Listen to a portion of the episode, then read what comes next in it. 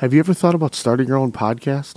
When I was trying to get this podcast off the ground, I had a lot of questions. How do I record an episode? How do I get my show into all the apps people like to listen? How do I make money from my podcast?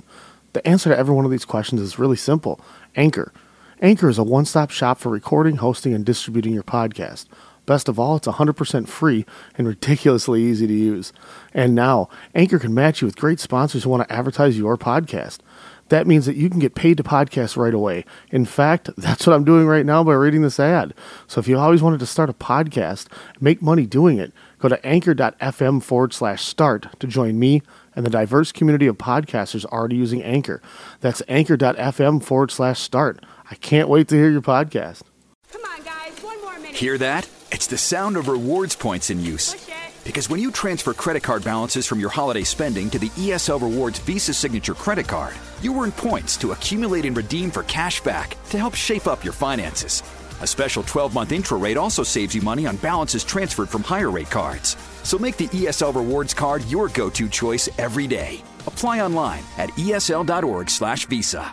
Membership subject to eligibility. ESL is an equal opportunity lender. Blog Talk Radio.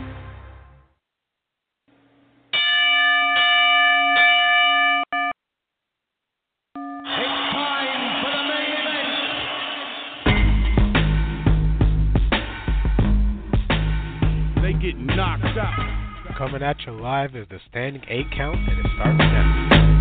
Before the first round, I make back down. I'm coming for the crown and no, we don't back down. I beat the track down, screaming like the crowd's gonna react. Wow, pound for pound, I'm the best in this game, man, hands down. The way I stand out, ain't looking for a handout. I'm undisputed, gassed up, and never ran out. I'm underrated, undefeated, and look the Hey, ladies and gentlemen, episode number 14 of the one and only Standing 8 Count Radio. We are live coming at you in our normal slot. Elijah, how's your how's your uh, snowmobile incident that I heard you just had?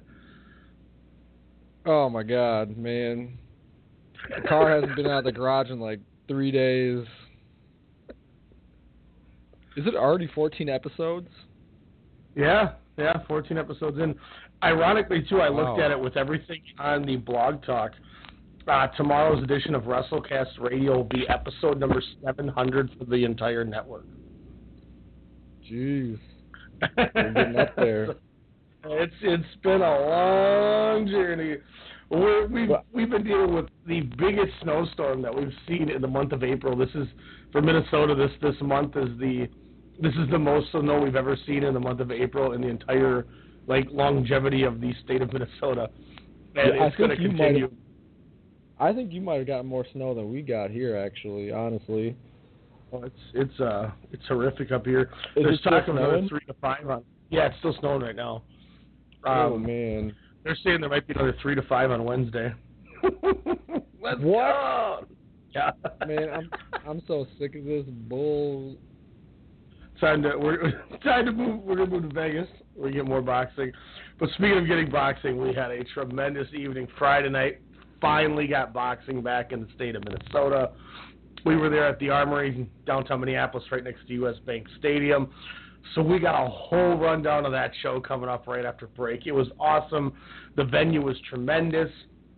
And Elijah, you know, barring the weather, that place was still packed. It was great. I believe there was. I think Rob kind of came by and showed us like numbers of attendance, and I believe there was almost four thousand people in house there that night, which is crazy considering the weather.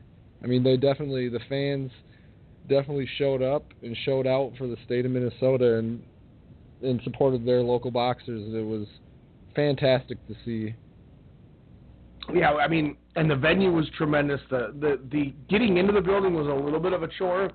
Um, obviously, Jordan got the special treatment with you because you had our passes. But uh, getting in through the fan entranceway took a little bit of time. But I tell you what, once we got through, um, you had no waits at anything you were doing. Everything was clean. You didn't really have to wait to get any any kind of refreshments or anything or bathroom or nothing. It was just it was tremendous service, tremendous staff, tremendous building from head to toe. Uh, Just a tremendous experience. I cannot wait for the Armory to hold some more boxing events because it was it it felt like it it was you know what I mean? Like it felt like it meant to be there once again, like it was in the past, because it was such a perfect looking scene when we were there. Yes, I mean, just everything about it. I mean, if you like, if people, you know, people like to drink and stuff when they're going to these type of type of events. I mean, there must be like thirty or some thirty or so bars, like individual bars, like around the entire like like ring area up, you know, like up, like kind of like I, I'm not trying to, I can't think of the word, but you know how like they're sitting area Yeah, surrounding like your entire lower bowl there, like the whole Yeah, lower like- level, like each wall was a was a stand, like one Yeah. giant connected. It was it was nuts. and then they had really nice VIP seating too, like up even a little higher. They had like these like VIP areas, and yeah, man, that place is just they re- remodeled it beautifully. Um, I'm actually going to probably be going to the Slayer concert that's going to be there next month, and I mean that place is going to be a great venue for boxing, for concerts. I mean it's going to be it's going to be lit. Yeah, and the acoustics sounded great there with all the you know the in between round music, the entrances, and even just even just the sound of, of the fights were, were really good. So tens Yeah. around the board to the armory. Cannot wait to do it again. That was tremendous. Uh, so we're gonna break that down in just a moment after we come back from break. Also tonight we're gonna be talking the Showtime triple header net on Saturday with Broner and Vargas. We got the Davis Cuellar fight. Uh, Charlo's on the bill. I, I'm trying to remember who Charlo's fighting. I don't know why. I just mind blanked on it. But um, three great fights coming up on Saturday. We're going to break those down. Uh, also, we're going to talk just the latest news and rumors going around, including what's going to happen on May 5th with Triple G. If anything more has developed with Wilder and Joshua, Hurd and Charlo are starting to make some noise here. I want to I want to see what uh, Elijah's opinion of what Austin Trout must be thinking here, kind of kind of in the in the middle of of the Charlos and Hurd battle, not getting any recognition. So just a lot of fun to talk about. I'm really excited to break all that down. There's a lot more as well coming up in the next couple weeks. So we'll probably get you through the rest of uh, rest of April up until Cinco de Mayo weekend, just because there's so many good fights. Uh, Ryota uh, Murata made his uh, American TV debut from his fight over in Japan that they showed on ESPN. Dominated six round win. So once again, the ESPN Plus thing we've been talking about is already getting some steam with more fights. Can't wait to see what is coming up. And, and you know any other banter randomness that that anybody wants to talk about or we got, we'll give to you as well. One three four seven eight five seven ten sixty is the number. Um, I don't know. I may answer some calls tonight. Oh. People calling a lot. One thing I was going to say, we didn't really break down the Lara Hurd fight from last week. We kind of we kind of skipped over that, so we could maybe maybe do that tonight too. Yeah, definitely. We we can get into that too once when we Because talk. that uh, fight was that fight was tremendous. Yeah, yeah. I, like I was saying to you, my DVR turned off right as they were going to announce the decision. I was, I think that's why I forgot. But we were And talking I pulled up But I pulled up the Showtime card. It's going to be um, Broner obviously versus Vargas. Charlo's going to fight uh, Hugo Centauro Jr. Uh, and Yes. Gervonta Davis and Jesus Que- Cuellar are going to be on their on the card too. So yeah, that that was. I couldn't remember who who Charlo was fighting. I remember everything else. But yeah, we'll we'll talk that here. So we're going to let Alex break down here as per normal. FML Solutions. They have a great great product that you need to get. The inventory is almost gone. Patent pending is taken care of. So price will go up. Guarantee it. So if you want to get it, you want to get it cheap like everyone else did, pick up your inventory. Now, Alex, tell them all about the product. We'll be right back breaking down PBC from Friday. Standing count. Strong Style Media. Looking to get a head start on deer hunting season? Let FML Solutions point you in the right direction. Hi, Alex from Strong Style Media here, letting our listeners know deer season just got a heck of a lot easier. FML Solutions offer a fantastic deer stand that only takes 30 minutes to assemble and disassembles with no tools required. The best part, though, is its ingenious design allows it to double as a cart to haul your trophy back to the truck. FML Solutions is a made in the USA product manufactured right here in Minnesota. Check out FML Solutions on Facebook by searching FML Solutions INC and visit FMLSolutionsInc.com to learn more about this innovative deer stand. Most people would consider this illegal. Illegal. Illegal. What was mere vision suddenly became a reality. When you put a bunch of entities together and you bundle into one giant conglomerate, baby, you get strong style media. My name is Ryan Cook. I'm the chairman of our company, and I'm here to tell you that each and every week, Sunday through Thursday night, we give you the best in radio. For boxing needs, standing eight count radio. For pro wrestling, we got WrestleCast. We got your sports knowledge covered with Sportscast. You like movies? The pop cultures are where it's at. And for all your local hip hop, Soda Sound Radio. Make sure to subscribe, like, comment, rate, share, follow everything you got. iTunes, Stitcher, Google Play, Radio Tune, and that more. We are Strong Style. Just respect my conglomerate. Just respect my conglomerate. Just respect my conglomerate. Just respect my conglomerate. You won't see these folks at the post office. They have businesses to run. They have passions to pursue. How do they avoid trips to the post office? Stamps.com. Mail letters. Ship packages. All the services of the post office right on your computer. Get a four week trial, including postage and a digital scale. Go to stamps.com today. Hey, Alex Mello here, host of the Pop Culturist on the Strong Style Media Network, inviting you to join myself alongside Half Pint's Kyle Adams as we discuss all the latest news and reviews in movies, music, and television. Check us out every Wednesday night at 8 p.m. Central Standard Time here on blogtalkradio.com. Also, you can check out the Pop Culturist archives on Blog Talk Radio, search bar Strong Style Media, as well as on iTunes, Stitcher, TuneIn, and Google Play to hear all the eclectic offerings here at Strong Style Media. We are conglomerates. What are we looking at here? Lists all over this safety thing. Third party background checks for drivers. 24 7 trust and safety team. Critical response line. All right, List, two can play at this game. What if we had a safe word? What about boba? No. What if you actually wanted boba? It's got to be more exotic. What's your wife's name? Oh, Barbara? Safe words, Barbara. I like that. Okay.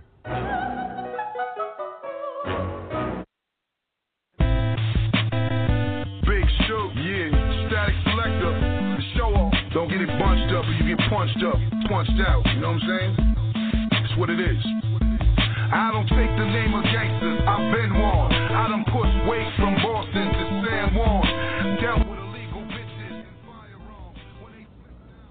Standing eight count back at you there. Man, I'm so mad. At, I'm so mad at Blog Talk right now. it's okay. I picked the cuts. be- I picked the cuts. it's okay. We can use the cuts next week. We we, we can recycle. We're like good uh, environmentalists. Man, You know whose fault it is, right? who's? Oh, fuck! Aaron. Always his fault. Yeah.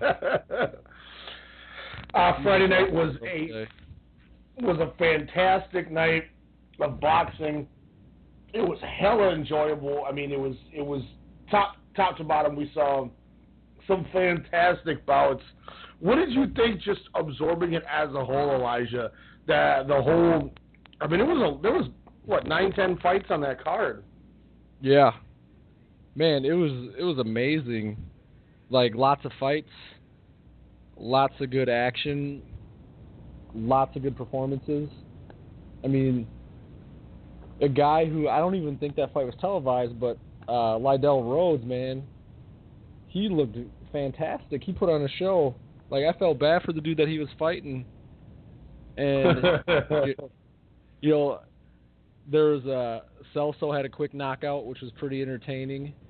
Yeah. Um, Veshawn Owens was in a tremendous fight against uh, Fundora, and Yeah. that was crazy. Max that was crazy. Fundora. that was crazy to see a six seven, 154 pounder. Like you know, and, Owens deserves credit for going in there with something. Like we clowned last week, but that dude was like, "I will break him." I mean, obviously he didn't say that, but that was kind of like the mentality I got when he was throwing 18 hooks a minute. Like, good God. Yeah. Yeah, he definitely was a lot tougher than I thought he would be, being that, you know, he weighs so little for how tall he is. You know, I I thought he might be a little a little easy to like push around and stuff. So, but that was not the case. Yeah, it was. I mean, And then you know, talks about. Oh, go ahead. Go ahead. Keep going. Obviously, the main the main event was a barn burner. Yes. Like that was a hell of a fight. Yeah, we didn't know what the outcome was going to be until the actual decision was read. So, I mean, that fight was great. Just a lot, a lot of good action, man. It was it was nice coming out of here. You know, I like, like I you know I I said last week when we were talking we were talking to our guests. You know, I don't I don't know a ton of Minnesota guys, so I was really intrigued because I know a lot more of you know the European fighters and and out Yeah. of country kind of because I've, I've you know I've watched them with internet and my Amazon Fire Stick uh, bootleg. Let's go.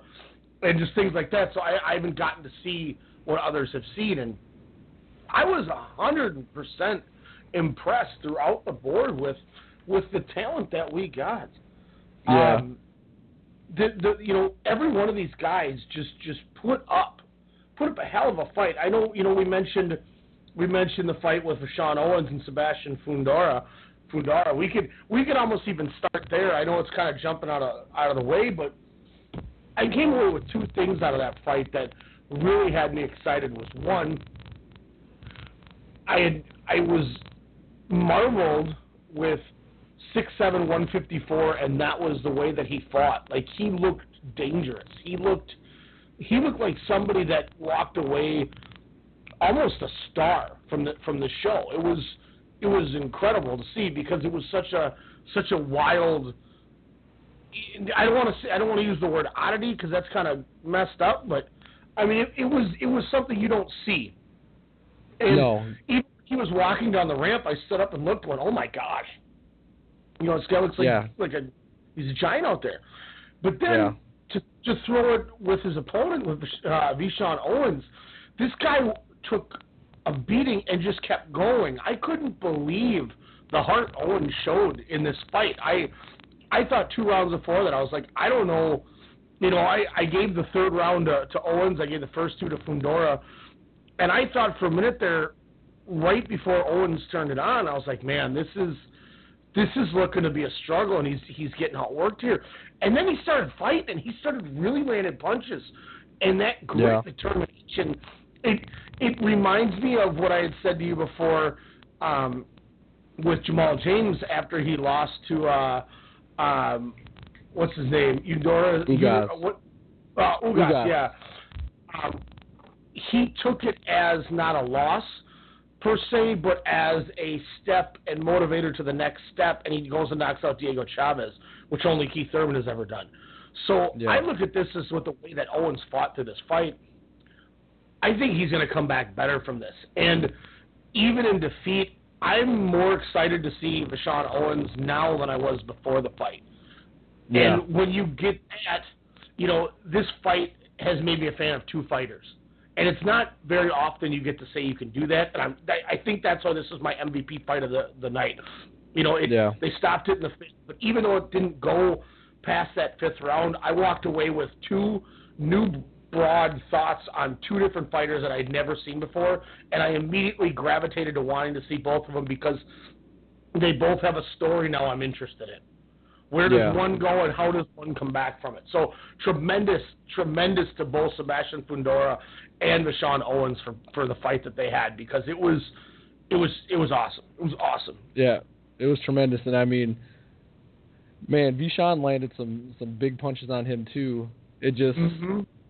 it wasn't as many as Fundora was, and I mean, it's just a, a tough matchup when you're uh, what five five eleven five ten. You're going up against a six seven guy. I mean, kudos to Veshawn for accepting the fight. I Yeah. mean, that's that's he's already at a disadvantage with the length and height. You know, just crazy. So So he he put up yeah, like I said, I mean I I never in a million years expected expected dude to be throwing those kind of combinations with power.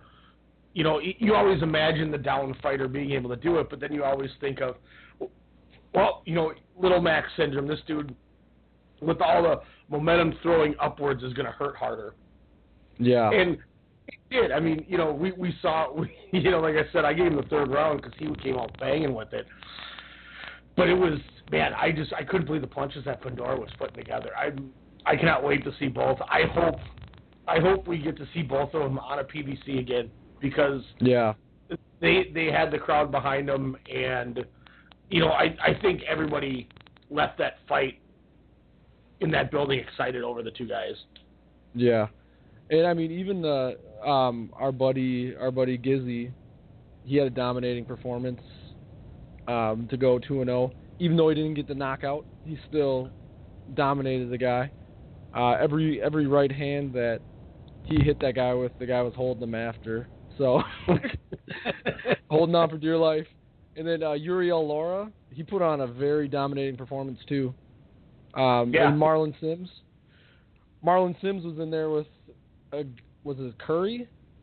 Yeah, Carl Curry. Let's let's start there then. So, let's go one by one then. Okay. Uh, Marlon Smith uh, defeated Carl Curry, uh, 39-36 unanimous decision decision from the from the the judges. Uh, but yeah, you know, break down the fight. Um, just your classic.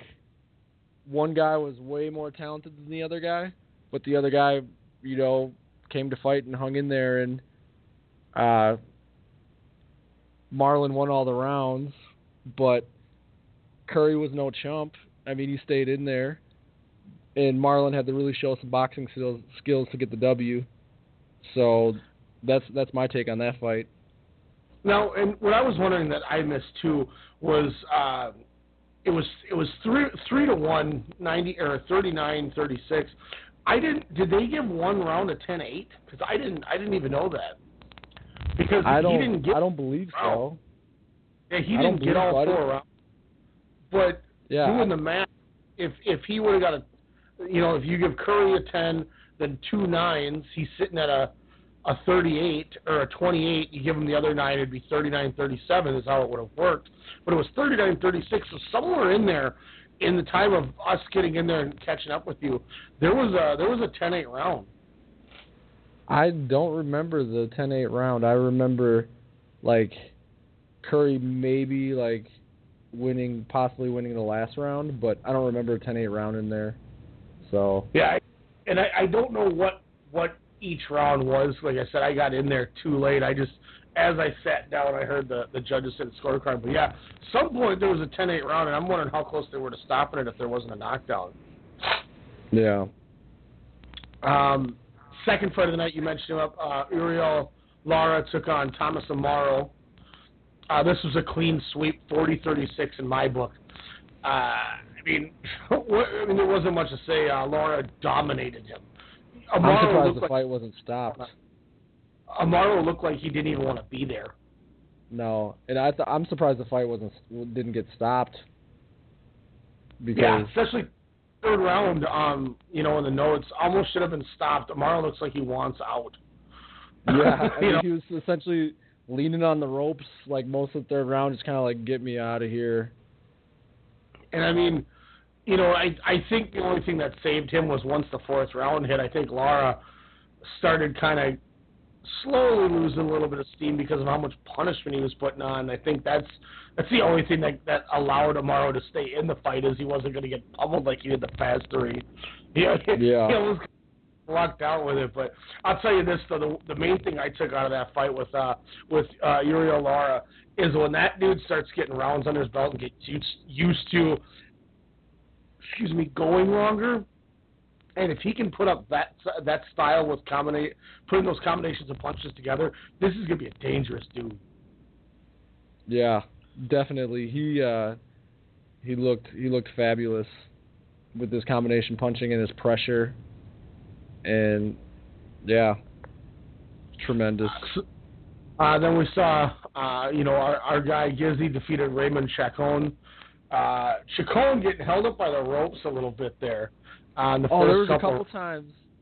There was a couple times where I'm like, man, that should have been a knockdown because the ropes were. He was like essentially like falling back into the ropes, and the ropes are like holding him up. Man, I was like, come on. in that that first round, uh, Gizzy worked a great jab. He was coming full speed ahead. I mean, he definitely had his his excitement boots on. It looked like, you know, as as you mentioned that he kept getting, you know, Chacon kept getting held up by the rope. He did land a nice counter on Gizzy, and it did. It didn't really do much of anything. I, he backed up for a second. I thought Chacon was going to give himself some room, and then Pierre just charged full speed ahead again and recovered and just Yeah. went right back and it was like, dude, you had one. I remember saying that to you. I was like, dude, if this guy was a complete fighter, he he has some nice counters, but once he throws that, it's like he turns off. It's like, okay, I did something, and then doesn't know what to do after that, and just gets pummeled and pummeled and pummeled. It was, it was interesting. And then once again, it reminded you know, I reminded myself he was seven and twenty-eight. That's probably why he's seven and twenty-eight, and you know, Gizzy did his thing. Second round was a little interesting. It was kind of close at start. Uh, Pierre landed a huge right, changing the whole round. Once again, Chacon getting the ropes, held- holding him up. Uh, but if you remember, Pierre got a little wild at the end, and he got caught with a punch, and he turned and his knee touched the canvas, but the ref didn't call it. Uh-huh. Uh, that was something that I thought was a little bit of a game changer that Chacon, once again, didn't capitalize on. Uh, third round, there was a, just another onslaught of destruction from Pierre. Chacon kept holding and holding once again, kind of like we saw in the Marlin Sims fight. Fourth round, more of the same. Pierre was just way too skilled, way too dominant. He got comfortable by the end there. Chacon had no chance. He knew it, held it out, won that 40-36, dominating four rounds to nothing. Yeah. I feel like if Gizzy would have just been a little more relaxed, he probably could have stopped him. But a lot of times he was, you know, going for that one big punch, and that was kind of allowing him to get like held up and stuff. But I mean, even though he didn't knock him out, he still he still kicked his butt. There's like there's no Oh, way you would think that Chacon would belong in the ring with with, with a guy like Gizzy. So dominating Well, it was- performance. it was it was a class. He was in a class of his own in that fight. I'll, I'll ask you this, Elijah. Do you think it was the I know this guy can't hurt me, so I'm going to go to try to try to pop the crowd and get this knockout, or do you think it was just the whole you know excitement of being being in front of your hometown? I think it's a combination of both Mm-hmm. because you know even with us, he was talking about how he wanted to get the knockout and he wanted to please the fans and stuff. And you know, I'm sure after that first counter, he was kind of like, okay, this guy like hit me with a good counter shot and he's not hurting me, so. So I, th- I think it was a combination of both. It was it was awesome. It was just awesome. Then we got uh, Brandon Bao took on Celso Ramirez. Celso Oh God. El, El Nino. It, uh, my only notes are El Nino crushing. That's I have three words about this fight. That's all I have written down. I, don't know. I don't know what else to say. I can't believe that no, this dude, this dude that uh, Celso was uh, going up against was showboating and stuff. I was like, come on, dude. I'm like, I'm like, why are you showboating? You're getting your butt kicked. Twelve and twelve, and he's doing an Ali shuffle. Yeah. After he was, and then like he he did that Ali shuffle, and like not even like ten seconds later, he was on his butt. That was a hell of a performance, man. Like that dude, that dude knew he was coming to lose, and he's like, well, might as well, might as well make my make myself look good or make a statement somehow, even though I'm getting my butt kicked. Maybe uh, people will like like me cocking off. I don't know, but that that it was cracking me up. I was like, what are you doing out there, dude? I like the uh, the hand Celso put on him. That that was the the more entertaining than uh, his uh, Ali shuffle, as you would say. You know, um, I I I do think there is one word to describe the uh, the Ali shovel that he dropped, and it's just simply this. Uh, Trash! Dude, you hit with the Super- trash butt. Super trash. yeah, where's the where's the whole? Uh, here it is.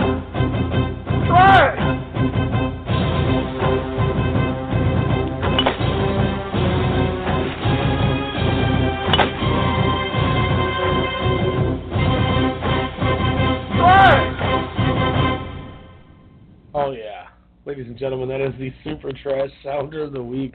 Goes to Oh Brandon. Brandon B. Getting bubbled.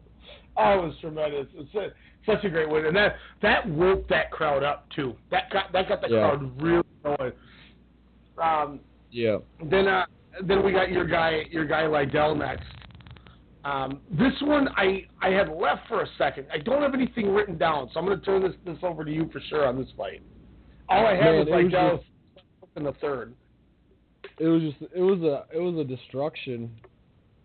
Um, just speed, power, movement, combination punching. Like the dude that Lydell was fighting had no answer for anything.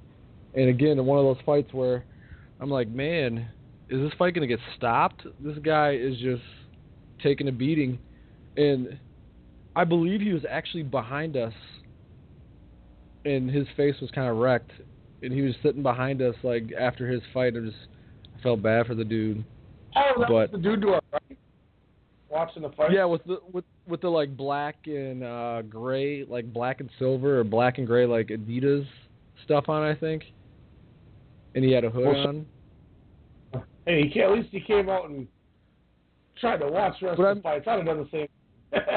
But I mean, for for having like a two year layoff, I believe Lydell had like a two year layoff.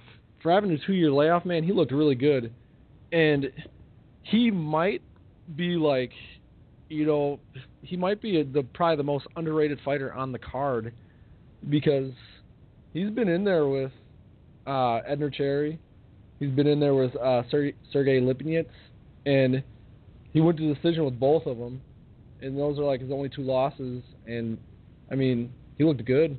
I I actually am kind of excited to see him fight more, and I'm gonna follow him more now that I know who he is and now that I've seen him fight. Yeah, when you mentioned that uh, Sergey Lipinets thing, that that drew my attention too, because it's, you know, especially after we we talked about him and Garcia with him taking the, uh, you know, taking the L, but it looked like a good L, as Yeah. much as that's to say. So that's that's I always I always like to see these these stories of you know what's next for these guys. Um, then right before we we get all started, uh, Usmani Sila uh, should have stayed home. Joey Spencer, three knockdowns in the first round to get the W. Oh God, It was- that hook. Oh, Did Spencer land like five or six punches that entire fight, and like three it knockdowns. resulted in like three, yeah, like five or six punches, and it resulted in like three knockdowns. it was brutal. He was he's I mean he was one and zero going into this fight. Um, I, I had seen his camera crew walking around with him, and it looked like they were definitely documenting it. So I was really intrigued. I'm like, okay, this this dude's got to have some type of steam if they're doing they're going through all this. And then this is when I had walked up and and met up with Jordan uh, for a minute, and I oh my god. This Man, was definitely stoppage of the night for sure. Yeah, I when when he got up after the first time, I didn't think they were going to let it go. Then they let it go after the second time he got up. You know, and, and then after that second time, he took a step forward and ate one punch and was back down, and the ref finally said, "Okay, all right, let's stop. we, we've seen enough." Uh, Joey Spencer, and that's a dude that's definitely going to be on my radar for sure, for sure. Now we get into the the card. I believe this is where the live show started, and this might be. Oh, well, probably. I'll say number two. I'm not going to go that far, but uh, Chris Colbert, Golden Child, Lil B Hop, coming out of Brooklyn there, uh, gets his eighth win here. defeating Austin Dulay. Dulay took the first round for me. Colbert got comfortable, took over, cleaned out the next seven rounds on my six rounds on my scorecard. There's a stoppage from the corner in the eighth. I had it 69-63 Colbert. He might have been my MVP of this show because I had not seen anything about him. I had never heard of anything about him as well. And boy, did he come out and just put on a performance. Yeah, I mean, just a boxing clinic. Once he got comfortable and settled in, the combination punches were flowing, man. Like, like the river, like the river Styx, like just five, six, four, like in. Um, Dulay just had no answer, and he essentially just kind of started chasing him around the ring, getting peppered with punches. And you know, Colbert's kind of got a cool look to him. You know, he had the green hair and the like Yeah. interesting like the, the interesting trunks, and he had a little flair and a little style to him. Like he's another guy that I'm definitely gonna watch out for because he's an entertaining dude. He um, dropped him in the sixth round. Dulay came back and fought back, but the corner stopped going into the eighth. Uh, I guess there was a little animosity and some uh, some some banter between the two at the weigh-in, so it sounded like there was a lot of animosity going in from the weigh-in to this fight. Uh, Austin Dulay was 11 and 0 with eight knockouts coming into this fight too. So to me, I think he was actually the favorite in this fight too. Yeah. Um, you, you go you go down your your your run sheet. He if he was on the left side, and that's usually the A side. So Colbert, man, he he didn't give a damn. He won a tremendous showing. I'm excited to see this guy another time. This he's going to be one of those guys on the PBC shows that I'm hoping, kind of like Caleb Plant was, where we get him in the you know in the first fight for the next year or so of PBC shows. Yeah. Yeah, definitely. Um, one thing I will take that we didn't kind of talk about from the fight, it seemed like Dulay was complaining a lot about getting hit behind the head, and I believe Yeah. on the knock, I believe on the knockdown, it was like a behind the head punch, and but the ref missed it obviously. But it, like that, that's one thing I noticed from that fight was that there, I don't like, I didn't notice a ton of hits behind the head but it seemed like something that Dulay was kind of like holding on to, and the knockdown definitely was from like a rabbit punch behind the head. Yeah, I-. I do remember that now that you mentioned that. That was a, that's a good point. Um, yeah, I mean, was, not taking anything, not taking anything away from Colbert's performance, but just kind of wanted to throw that out there for Yeah. fight information. And, and I mean, it was. You know, I mean, it was it was a dirty. fight. I mean, I don't want to say a dirty fight, but it was like they were getting down and dirty. I mean, they were head first Yeah. going in at each other. I mean, you, you know, the bell rang and they they they charged to the center to start throwing bombs.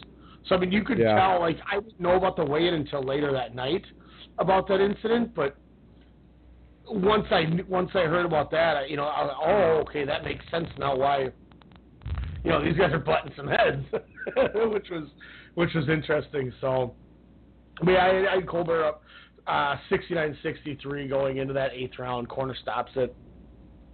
Next fight, I mean, not really much to touch on. We already talked about it. Sebastian Fundora defeated Veshawn Owens, stopped it in the fifth round. Um, semi-main event, uh, Edner Cherry defeats Dennis Galarraza. What did you think of the Cherry Galarraza fight? It was a nice, entertaining scrap. I mean, they both were landing some punches, some big punches here and there.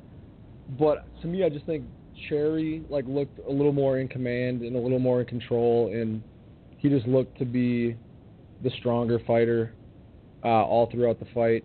But I mean, they they they, they did hit hit some hit hit each other with some big punches, but Cher- Cherry seemed to be in control of the fight and seemed to be a little more. You know, he's a he's a rugged veteran. He's a very good fighter, and he's been in there with a lot of world class fighters. So just, to me, he just seemed like he was the better man that night. Yeah, I mean, and and he had, you know, he'd been coming in after uh, after defeating, uh, you know, he he's beaten some fighters. You know, he's definitely beaten some fighters. He started out really slow too. I, I noticed Yeah. that, like, I'm going, man, uh, you know, let's see what's going on. It, it sounds like now he's going to get a title shot at 135. I'm not sure at what title they're going to give him a shot at. Um, trying to trying to look through that right now here. But it was it was you know he almost he almost won a title three fight uh, won a title three fights ago when he fought Jose Pedraza. He lost that split decision in October of 15. Then he you know he had a fight after that. And he fought Lydell as you mentioned. Um, so he had a couple fights after that. Um, I mean, I don't know. I don't know. It's just I I think I just expected more. I was a little disappointed in the fight. I'm not gonna lie about it. Um, you know, he's he's 12 and one since he since Bradley beat him in the 12 fight, 12 round fight in 2008 when he went for the same title once again. You know, his one loss came when he got another title shot against Pedraza. So I don't know. I just I don't know if if he hasn't done it now. He's now 36 years old. I mean, can he really do enough to win a title? I mean, I th- I think so. I mean, he's been on the cusp plenty of times, and he's been, you know, a part of some kind of bad decisions, like the Pedra- Pedraza fight. A lot of people thought that he he won that fight, you know, and he was in a close fight with Paulie, Mal- Paulie Malignaggi, you know. Mm-hmm. So he's like he's like right there, but he just can't seem to to break through and, and actually win the big one. But he's definitely still a contender, and he's still a guy that you can't take lightly, and that you have to bring your A game to fight. You know, I look at if it's another IBF title shot, he's got to fight Robert Easter for the title. I think that's a beatable fight. I think Robert Easter's the most beatable in the division. Raymundo Beltran has the one title, and obviously the winner of Linares Garcia will have the other two, depending what Yep. Garcia does. So I, you know, I don't, I don't see Edner Cherry beating a Linares or Garcia. I don't know if he's going to beat a Raymundo You mean you mean you mean uh you mean uh what's his face Baranchuk and Garcia because Linares is fighting Lamars is Linares Oh, yeah. is fighting Lomachenko. Yeah, yeah. I looked at I looked at the two names and uh, just just rode with it. You're right. Um, you know, and, and so if that's the case, you know, he's not going to beat Lomachenko if Lomachenko takes that title from him. Yeah, no. Uh, So I think Robert Easter's is his ticket. He's fought for the IBF before. Maybe that's what it's for again. I believe Robert Easter is a PBC Al Haymon guy, so that makes a lot of sense to happen. But I just I don't see I don't see him beating anyone else in that division. And it's you know once again he's he's had a good run and he's got you know 36, 37 wins or whatnot. But I just I don't know at this stage in his career if he can go in there and beat someone like a Beltran or Linares or Lomachenko if he beats him or Garcia or anything like that. So um, yeah. main event. I mean, oh, go ahead. Yeah, drop drop that last take on it. I was just saying. I mean, you're you're probably right, but again, he's just one of those guys that he's probably gonna until he retires. He's probably gonna be like around and and in the picture, but Is he the epitome of kind of that journeyman type that always is kind of dangling around for a title but doesn't necessarily get it? You're always he I would- always gets a I would shot here and there. I would say he's better than a journeyman. He's like probably just a step below like an elite fighter. He's an above average fighter. When I think of journeyman, I think of like somebody who has had like a you know, someone who just goes in there, has had a couple wins but usually just kind of gets beat up by who he faces and he's like enhancement talent. Whereas Cherry's Cherry's a Cherry's more than that. You know, he doesn't like get beat up by guys. He's usually in his fights, and some of the fights that he has lost are like very questionable losses. So, so yeah, I think he's, I think he's not quite elite, but he's not journeyman. He's like an above average fighter in my eyes.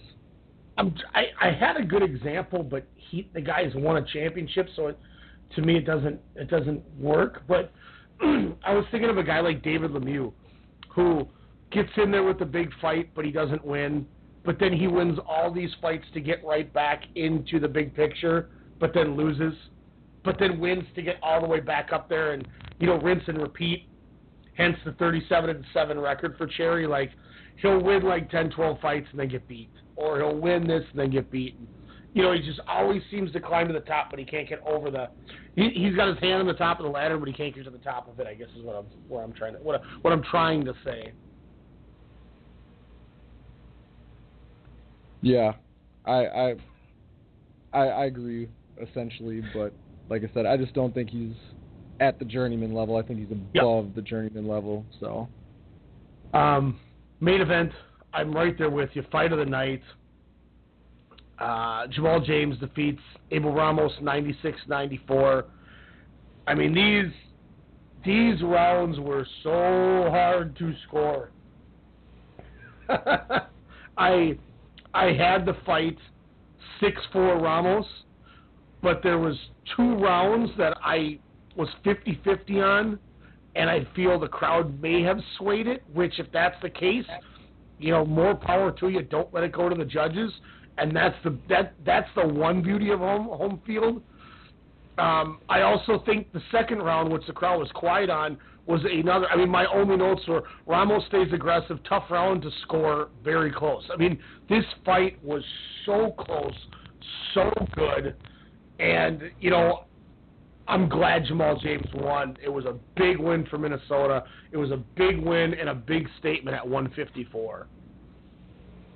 Yeah, I'm definitely glad he won too. I was kind of too busy being a fan to like really like good. score the fight. But to me, I, I thought James won the fight. Um, I thought he might have started getting tired like towards the end there, but to me, I'm I value more of the the boxing um, counterpunching, you know, style, and I felt that James was landing the the cleaner counter punches, the better looking punches, and the more more combinations.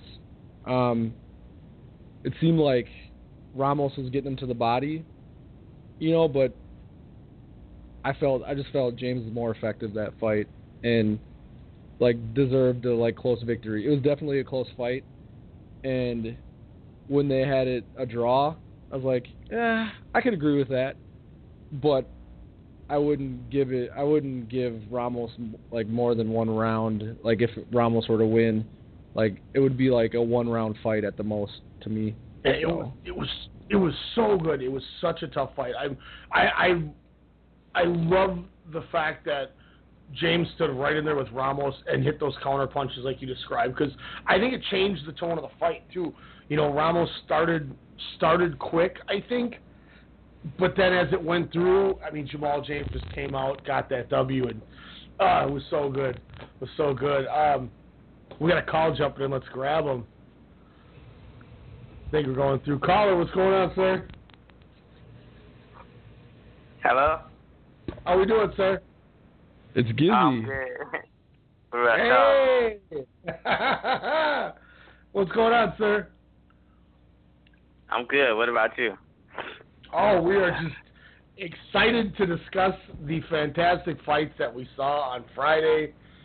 It was tremendous. You know, I I gotta ask. I'm so I'm so glad we we see you pop up here.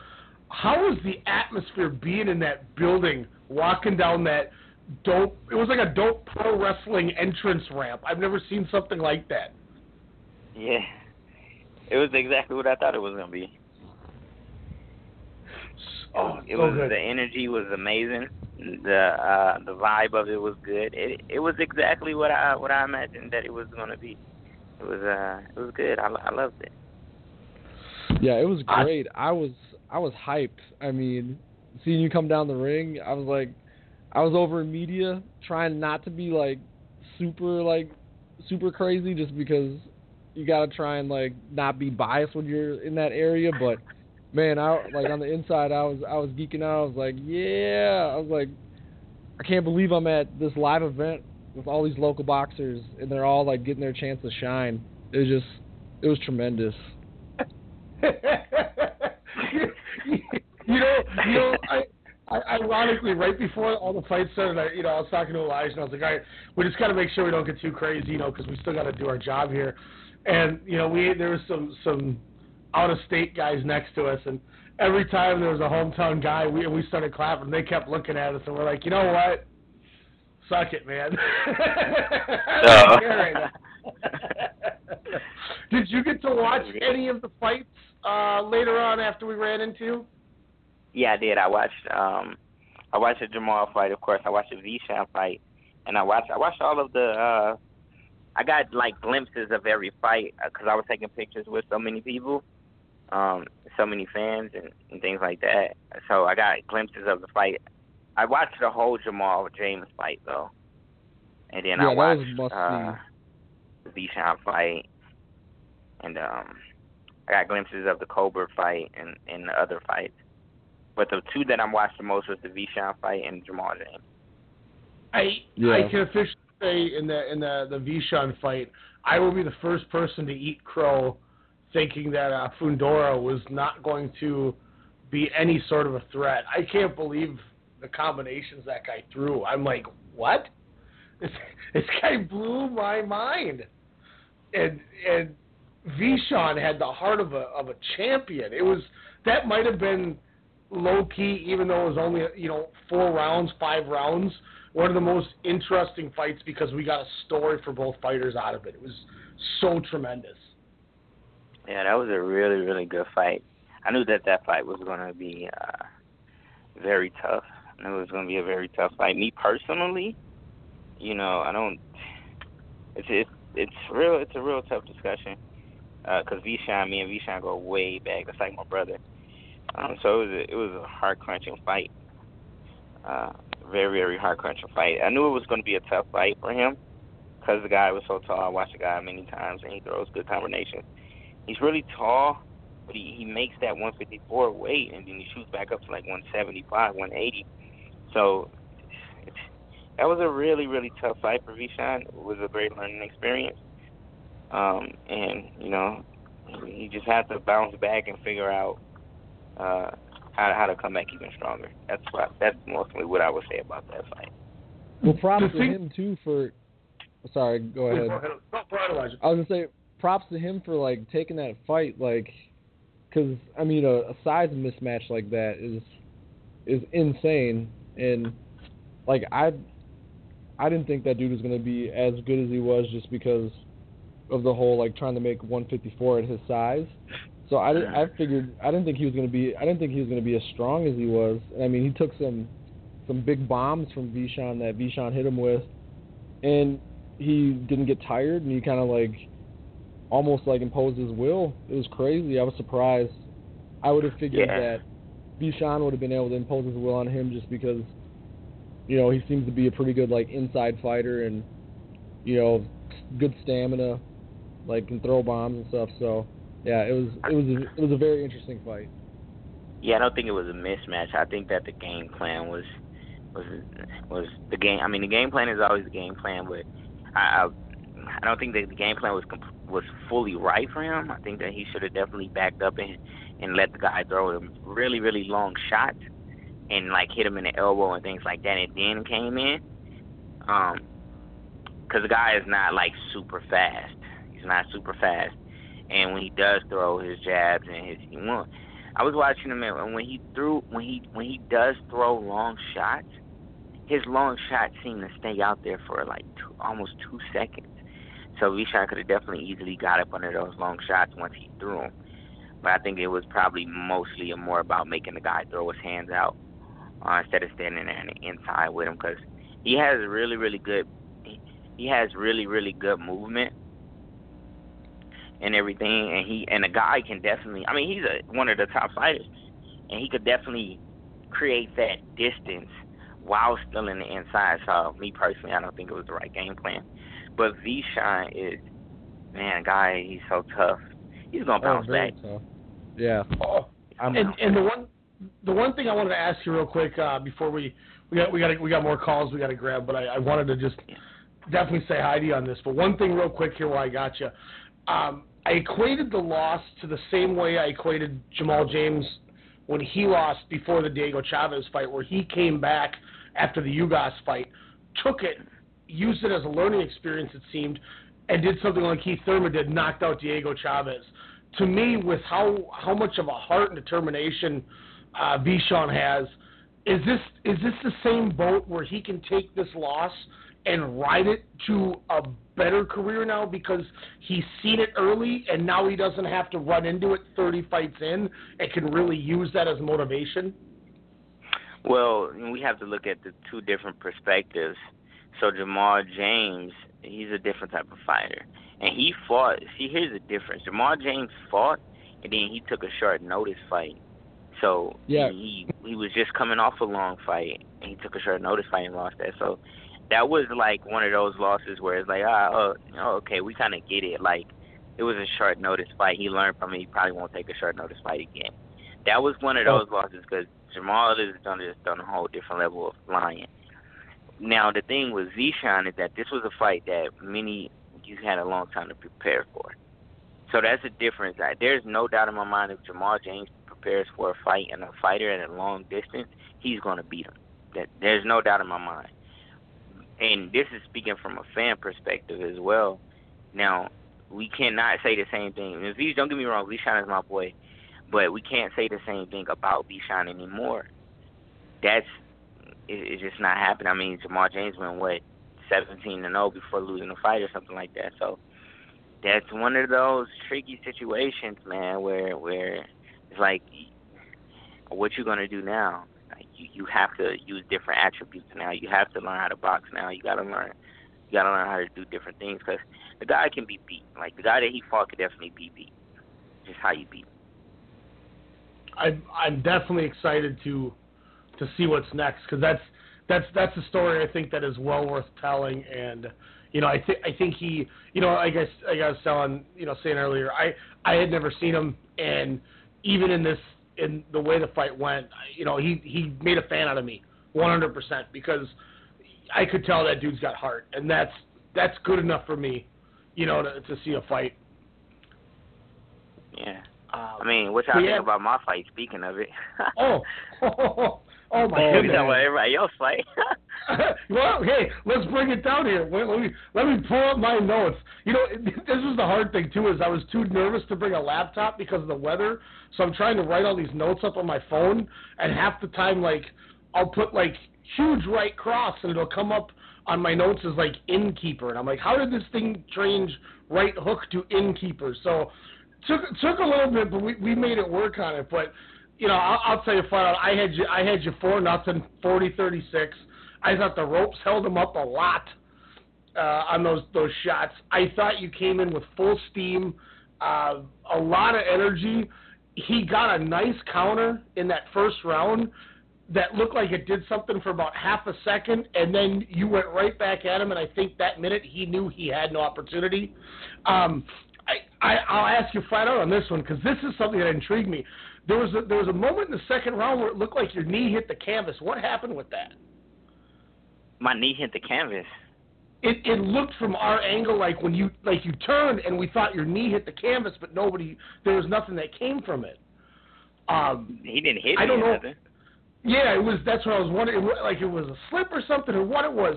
But then you came back up and hit him with about six, seven punches, and then once again the ropes held him up, and he. Kept, Oh no no! It was a it was a I don't know what you're talking about. It wasn't a uh, he didn't hit me or nothing. It was like it's like okay, so it's like this. Like you see a punch, right? Mhm. But you like fully so like I could see a punch, but I would like fully turn my whole body. So it look like sometimes it might look like the guy hit me, but he doesn't. It's just like it's like turning and you like wow. You ever watch The Matrix? Yeah. And then like the guy like punches and he like turns all the way. He can see his punches like go that way. That's Yeah. exact like that's that's exactly what I do. So like a guy can like punch and I'll like turn and like when I turn I can get really really low too. So like sometimes my knee like might look like it touched the canvas a little bit. It's just it's just changing the level. Like it's just changing a few levels down, and I can get really really low and then like come back with like five or six punches. So that's kind of like what I beautiful. It's a little and and that's what got it was like from the low to high was almost like I was like like Ken throwing a dragon punch in Street Fighter. Like I'm like comes down, gets up, and just put a barrage on, and and you know it led to it led to full charge. He hit the corner, bound. You know, I, I was waiting for dude to fall through those middle ropes. I'm not gonna lie, because he he he was just get. It, I mean, it looked like you were bullying him out there, man. And you know, I, I got written down third round, a lot of holding because he knew he didn't have much. Fourth round, kind of the same. I mean, I had it straight four rounds, nothing, no problem. Yeah, I was surprised Yeah. that the ref didn't call for holding. Yeah, no, Yeah. I was surprised too because like every right every right hand that you landed, he like immediately grabbed you. I was like, dude, I'm like, stop holding. Why? Immediately, I was so, so surprised that the ref did not call for holding. I swear he held me about a hundred times. Yeah, you were starting to look like you were getting a little frustrated with him holding you because I mean, like he literally like you'd hit you'd hit him with the right hand and he'd be like, oh, I'm gonna hug you, bro. I'm gonna hug you, man. Like, And, I and was like, wow. honestly, I was I wasn't getting frustrated with him. I was getting frustrated with the referee a Mhm. little bit, That but makes- I still had to hold my composure. But I was getting frustrated with the referee because it was like, okay, well, you're not calling, and I understand it's the PBC rules, but there's still a you still can get a point deduction for holding. So it's Yeah. like, and then plus we practice like in in training, my training camp, he's a southpaw. I practice those right hands like continuously, continuously. So you know, it, it's okay though. Here, here's a question for you on this fight too. Something something that I noticed about uh about your opponent, and I was wondering if this is something that essentially helps you. But you know, he would make one good move each round, maybe one, two tops, and he- would do it, and you'd go, "Oh, okay, he's woken back up. That was a good combo or a good punch." But then it's like the light bulb would turn off, and he'd forget what's going on, and then you know, it looked like you saw red and you'd pounce on him. Is that something you notice where it just seems like he he's got he's he does something but then he doesn't know where to go and he just looks like a deer stuck in the headlights and it just gives you a reason to pounce? Uh, sometimes see the thing about this guy is like that's that's true. With him, I knew for a fact, like my team, we knew that we had to fight a high paced fight because he he can box. Like if you let him, he will box and he will upset you. So we knew that we had to fight a high paced fight and be very aggressive with him. Um, and, and not only that, like I knew that the right hands would stabilize him, and when I would hit him with the right hands, he would See, this is the thing. Like, he's a veteran. Like, he got like thirty something fights. He might not won most of them, but he's still a veteran. He still know. He knows how to survive. And with guys like that that know how to survive, they know what to do to survive. They become like masters at surviving. So he honestly taught me a lot. Um, being in the ring with him of guys of what to look out for, of how guys will grab you, or like how, what movements they would make in order to survive, or like it's it's just like these really certain small aspects that he taught me is that I can look out for the next time. So like for instance, if I hit the guy and he try, tries to hold me, I know exactly when he will hold me. I know exactly what he would do. So like it was really really good being in there with him, and that's what he would do. He's like a master at surviving. Yeah, to me it looked like one guy was playing chess and one guy was playing checkers, like classic like boxing analogy. So, and obviously yeah. you were obviously you were the one playing chess that night. So, Yeah, I mean, other than that, though, I have a lot of things to work on that I need to uh, tighten up a lot. When uh, when do you think you're going to try to get out there and fight again? We're gonna be fighting again in June. Nice. Is is it going to be local? Uh, I'm not sure yet. I mean, we have talks of we have talks of fighting in London. We have talks of fighting in Vegas. Um, Ooh. we have we have some pretty good. We have some pretty. We actually we have talks fighting here at the casino. Uh, it's not Grand Hinckley, but I think it's a, it's, it's Mystic. It's it's one of these casinos that's here. So we got like we got we got talks of fighting again in June, which I'm pretty sure I'll be fighting again in June and July. nice. Yeah. July too. Yes. And I- July I'm- is supposed to be back here, but I'm not gonna say where. We're excited. I, I, you know, I was. It was so nice going to a fight locally, not having to go travel all over and, you know, go through all these these hoops for not even a lot of fights. I mean, when I, I will 100% put that card that I watched on Friday night up against the the Andre Koval, Andre Ward Sergey Kovalev one fight in Vegas I saw. This was more entertaining, less. I mean, the the word Kovalev. There's so much bull crap with, you know, this is happening, and you know it's an hour before the next fight starts, and you're just. I had to go buy an energy drink from the concession stand because I was falling asleep. I'm like, this is boring. You know, You know, that that's really fight- interesting that you say that because a guy from ESPN said the same thing that that he was there. It felt like they were. It felt like a fight in Vegas. Yeah, it's online. It was. I just read it. It was like every every time somebody left the ring, there was another fighter coming down. Like it was, it just it was action, action, action, action, and it was so entertaining. And once again, you know, putting over the armory, the venue was so good. The venue was so perfect. Um, I I can't wait for it to happen again. I cannot. Oh, it's it's gonna happen 100%. again. Um, we're, real quick here before we go on to break here, plug everything you got again, man. We always we always like to let everyone plug their plug everything they got. Uh, once again for our listeners. Yeah. All right, so my Instagram is Giezwa Pierre Jr. G I E Z W A P I E R R E Jr. That's my Instagram name.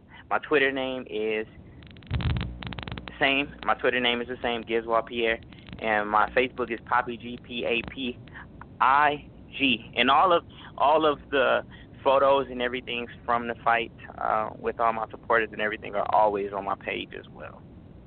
That's awesome. That's awesome. Hey man, thanks again for calling in. Thanks for thanks for uh, you know just just talking to us after. It was it was nice to actually meet you face to face and you know put put a face to everything. It was it was a great fight.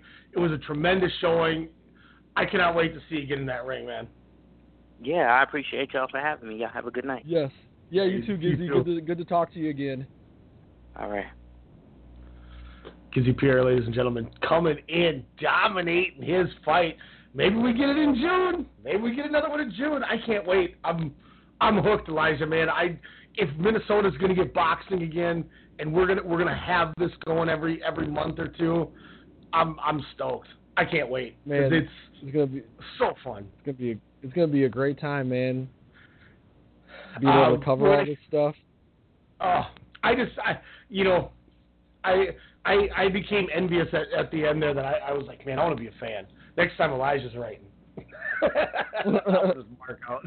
we we we, we can be fans, but just a little just a little low key. you know, and, and it was, you know, the hard part too was, you know, every everywhere we, you know, we we looked one way and we we were run into somebody we're talking to. We go another way, we run into somebody we're talking to, and it just, you know, so it was, you know, you can't be rude. No. you know, so it was what it was, and I had a great time, and you know, I, I thank I thank uh, you know your guy Rob for for the opportunity, and you know, yes, I can't Rob wait to do Rob it again. Lear. Yes. Go and uh, knock some more uh, some more press conference questions out for him. I just I um if if Gizzy if Gizzy's fighting in Vegas in June, man or July, man, we might have to take a we have to take a strong style trip and get, the, get, the, get some media passes and, and go there. Yeah, it's. I'm excited. I'm. You know, I came away with, you know, five, six new fighters that I'm really interested in. Maybe even more than that, to be very honest with you. So, it it was it was tremendous. But we got a break. We're gonna come back. We're gonna talk about the stuff coming on this weekend. We're already into hour number two. Um, this show's flying by, so we got to pay some bills. We'll be right back. We're talking Broner and Jesse Vargas main event Showtime next week. Some good cards coming up in the next week or two. We'll talk and give you some picks, thoughts, the whole nine yards. Standing eight count, strong style media. Your late night hip hop and R&B podcast, Soda Sound Radio, hosted by Kyle Halffind Adams, every Thursday night right here on the Strong Style Media Network. Catch up on your latest on hip hop and R&B, and hear Minnesota talent at 10 p.m. Central. But if you trust the way I feel, I won't fold from the cards that you deal. Let's journey life together and make it worthwhile. I'll Can't travel- take it back like timing. See, my life is like a movie, no rewinding. Killing mics like I got a license. Conviction. My belief don't have religion, just a higher power. Who power? I'm not so happy with it. but I take a breath. Regain my pep. Check my feet when I'm walking to see if it ain't. I seen it all more than I care to reveal. I'm always sure to clear the air for the real. That's why I'm aiming at the grill, man, cause it's how I feel. Nobody being sincere. We need some changes for real. Again, that's Thursdays right here on the Strong Style Media Network. Thursdays at 10 p.m. Central. And if you're a musician, you want to get your music heard on the show, send the MP3 over to Soda Sound at strongstylemedia.com. Peanut.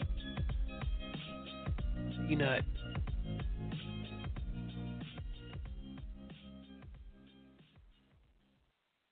This right here is Alpha Brain. I just drank some of this in a shake. I got to tell you right now, I couldn't be more clear. You're Clarity. 50, so I use it. I don't do anything without it. I'm addicted I, to it. I know, but I'm I'm I'm 48, but I feel like I'm 26. I have a boner right now. I have so much energy. Like I actually, I, I'm I'm. And I took an Alpha Brain. I never do. I I want to fight you. I want to fight you. I want to go, chin down, and I want to bang bang. Oh. Hey, I'm Dr. Apke. What's up? He's been distraught ever since his friend smoked him last week in fantasy football. Now he's grabbed this post and he won't respond. He's got Luzonic plague. What is? He's a loser. He's not a loser. Okay, he's a loser. What can he do? With DraftKings, he could have easily challenged his friend to a rematch. I can't. What are you? I can't see that. If you need glasses, I'm also an optometrist. At DraftKings, you can play free private contests whenever you want. Strong Style Media presents Sportscast Radio, the one that started it all, with your host, Ryan Cook, and me, Jordan Jiskra. We're going to be giving you everything, and I mean everything from baseball, football, basketball, hockey, field hockey, soccer, bobsledding, boxing, poker, sports, master chef, survivor, and even that weird sport where they do the hurdles and jump puddles and track and field. All right, maybe not that one, but from the college to the pros and from the rings to the rink, we've got you covered. Sportscast Radio. Hey, now I can say my name, but say my name, but your bitch already knows it. Got no problem spending paper. Hey, man, this music is this music is making me mad. Yeah, I, uh, I once again apologies. That's that's. uh Hey, our commercials came in through came through finally. Uh, we'll save. We might as well save them for next week. No point in playing one of them now. Man. Um, Next, We'll- this, we'll music has got to, this music has got to go next week. yeah, I, I once again I didn't pick it. The uh, the the uh, soundboard was like, no, we don't like. We'll we'll play this. We'll play one of the commercials. You you uh, we'll play we'll play the third break for you. Then you can just give me a new one, and we'll save the other two for next week. So we'll get something that sounds a lot better. I don't know what was that one song was just going on. It sounded me and my neighbors or something like that. I don't know. Anyway, I'm gonna sound like some little yachty, some little yachty something, little Uzi Vert, Takesha six like- nine, Takesha six nine. Is that the is that the Roy Jones Jr. edition? Takesha. Takesha six nine. No, there's there's this whack ass rapper named Tekashi like six nine or something, and I call him Takesha six nine just because. Um, this weekend we got some some fights. I think there's three cards uh, this Saturday. I'm really excited for. Obviously, the first one that we have advertised here will break down. Uh, Showtime is going to be out in New York, I believe. At I'm, I'm assuming at Barclays, like usual. Uh, three big fights. There's a fourth that doesn't have an opponent that I'm wondering if we'll sneak onto the show. If not, maybe the YouTube page. Uh, Rau'shee Warren is scheduled for a 10 round fight, but he is fighting the dreaded to be announced. We know that he has a mean left hook. Uh, sometimes you just can't train well for to be announced. So we'll see what happens. Um, who, who do you think is a tougher opponent, uh, to be announced or vacant? Um, I would probably say vacant because at least vacant like is a name. It has a name. You know, means something. Vacant at least was a former champion, right? Yeah, like to be announced is like your fight like ghost. but uh, we got a triple header, uh, two title fights, and one I'm assuming is going to be more so an eliminator bout. But uh, the third to top, we get Gervonta Davis taking on Jesus Cuellar for the WBA regular junior lightweight championship. the big talk obviously is if Gervonta Davis can defeat Jesus Cuellar. Floyd's saying he's gonna he's gonna give Tank to Lomachenko. First off, with the performance that kind of lack of performance that it seemed like last time with Gervonta Davis, is he gonna be able to get through Jesus Cuellar easily even? I think so because I think he'll be. I think the last fight was probably like an eye opener for her for him, you know, because he started. I, I feel like he started kind of buying into his own hype, you know, and he probably was like, man, I don't. I don't, I don't gotta do I don't gotta do much to get past this guy. I mean, obviously he didn't even he didn't even make weight for that fight, did he? No, he uh, he he missed it. Yeah, so I mean, I think that fight was more of him just buying into his own hype, not training hard, and you know, it could be it could be signs of things to come for him, or he could you know be like, okay, I can't do this anymore. So I'm gonna go with the latter, and I'm gonna think that he just had a moment where he was just buying into the hype, and you know, he was just kind of like resting on his laurels in this fight, he's probably going to come in in much better shape and uh, be ready to box. Because, I mean, even in the last fight, though, he didn't look that great, but, I mean, he was still kind of kicking the dude's butt. It just, he Yeah. didn't look as good as he has in the past. And obviously, that's because he didn't put as much effort as he normally does into preparing himself. So, I think it was just a bump in the road for him, and he'll be back, and he'll pro- he'll get through. Uh, He'll get through. Uh, the, uh, I'm thinking of the Jesus C, the C name. Yeah, Cuellar. I was like, is it Cuellar or Centeno? Like, I'm getting Cuellar and Centeno mixed up. So, um, you know, also the one thing that's interesting for me too is this is also Jesus Cuellar's first fight since December of 2016. He is moving up in weight, which intrigues me as well about how this fight's going to go. If you look at Jesus Cuellar's rundown, he defeated Claudio Marrero in 2013 to win the, the vacant WBA featherweight. Uh, with that, he beat Rico Ramos. He beat Juan Manuel Lopez with a second round KO. Uh, he knocked out Vic Darchinyan in the eighth. He beat Jonathan Oquendo in a unanimous decision. Uh, and then he lost the title in a split decision to Abner Mares, who obviously Abner Mares is no bitch.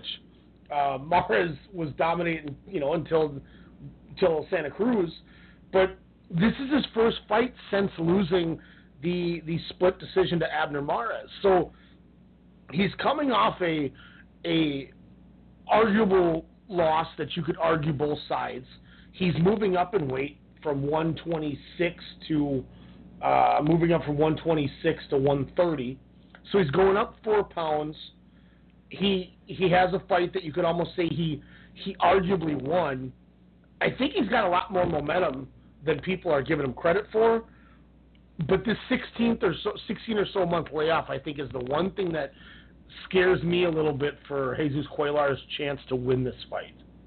yeah, that's a good But I- point. I- Very good point. I do think, I mean, he's you know he he had a good resume going up. He's 28 and two, but I mean, I think I think you're right about the Gervonta Davis thing. He's getting he's getting a fight now with a name after an eye opener to try to take a title. So, I mean, I guess this is a true testament to see if Gervonta Davis is the real deal. I think if he gets by Cuellar, then okay, I, I'll, I'll consider him a player. But after missing weight, struggling in his last fight, and then losing to Jesus Cuellar, I think you got to start to reassess what Gervonta Davis is. Yeah. So what are you, But, what is your you know- prediction for this? Oh, sorry. Go ahead. Wasn't it? Oh no, I was just gonna say, but it's not for nothing. I mean, it's it's got a good backstory, and I think that's what's intriguing about it, and really makes this something that's worth watching as a third, uh, you know, an opening fight out of the three fights. Um, I think if I'm Gervonta Davis, I need this victory because I want to fight a guy like Lomachenko. I don't know if he should fight Lomachenko, but you know, if you're Gervonta Davis, I think that's got to be logically the next step. You know, you're 19 and 0. I don't know. It's I'm I'm just I'm torn. I mean, you know, he did knock out Jose Pedraza in the seventh. He knocked out Liam Walsh in the third. But then he had that trouble with Francisco Fonseca. Did finish him in the eighth. Wow, I think this is going to be a closer fight than I than I ever I ever anticipated it to be. Cuellar maybe has the better pedigree and the better resume, but I think Davis. I think Davis gets the win. I I don't think he's going to knock him out. I think it's going to be a decision and I'm gonna go. I'm gonna go 115, 113. Gervonta Davis seven rounds to five. That's gonna be my prediction. All right. My prediction.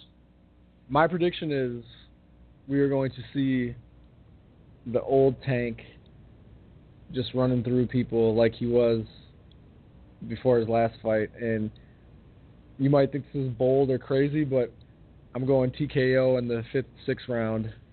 It's not that crazy. I mean, even with even with the struggle he had last time, he still finished him in the eighth. You know, so it's not like he Yeah. went to a decision. Um, I just, I think, I think Cuellar deserves a little more praise than what he's getting. But then again, I also thought Erickson Lubin was going to make a real trouble or make real trouble in that last fight, and he got knocked out in the first round. you know, I mean, obviously something like that was just crazy that happened. But uh, I don't know. I, I just I feel like Quaylar Cuellar will put up a fight, but yeah, I, I, I think regardless, I'm with you. I think Gervonta Davis gets the victory. Uh, what do you think here next? Vacant interim WBC middleweight title. Finally getting the rest of those those middleweights kind of kind of scrapped up to get the the interim set up here. Jermall Charlo, Hugo Centeno. Who do you got? Um, definitely Charlo.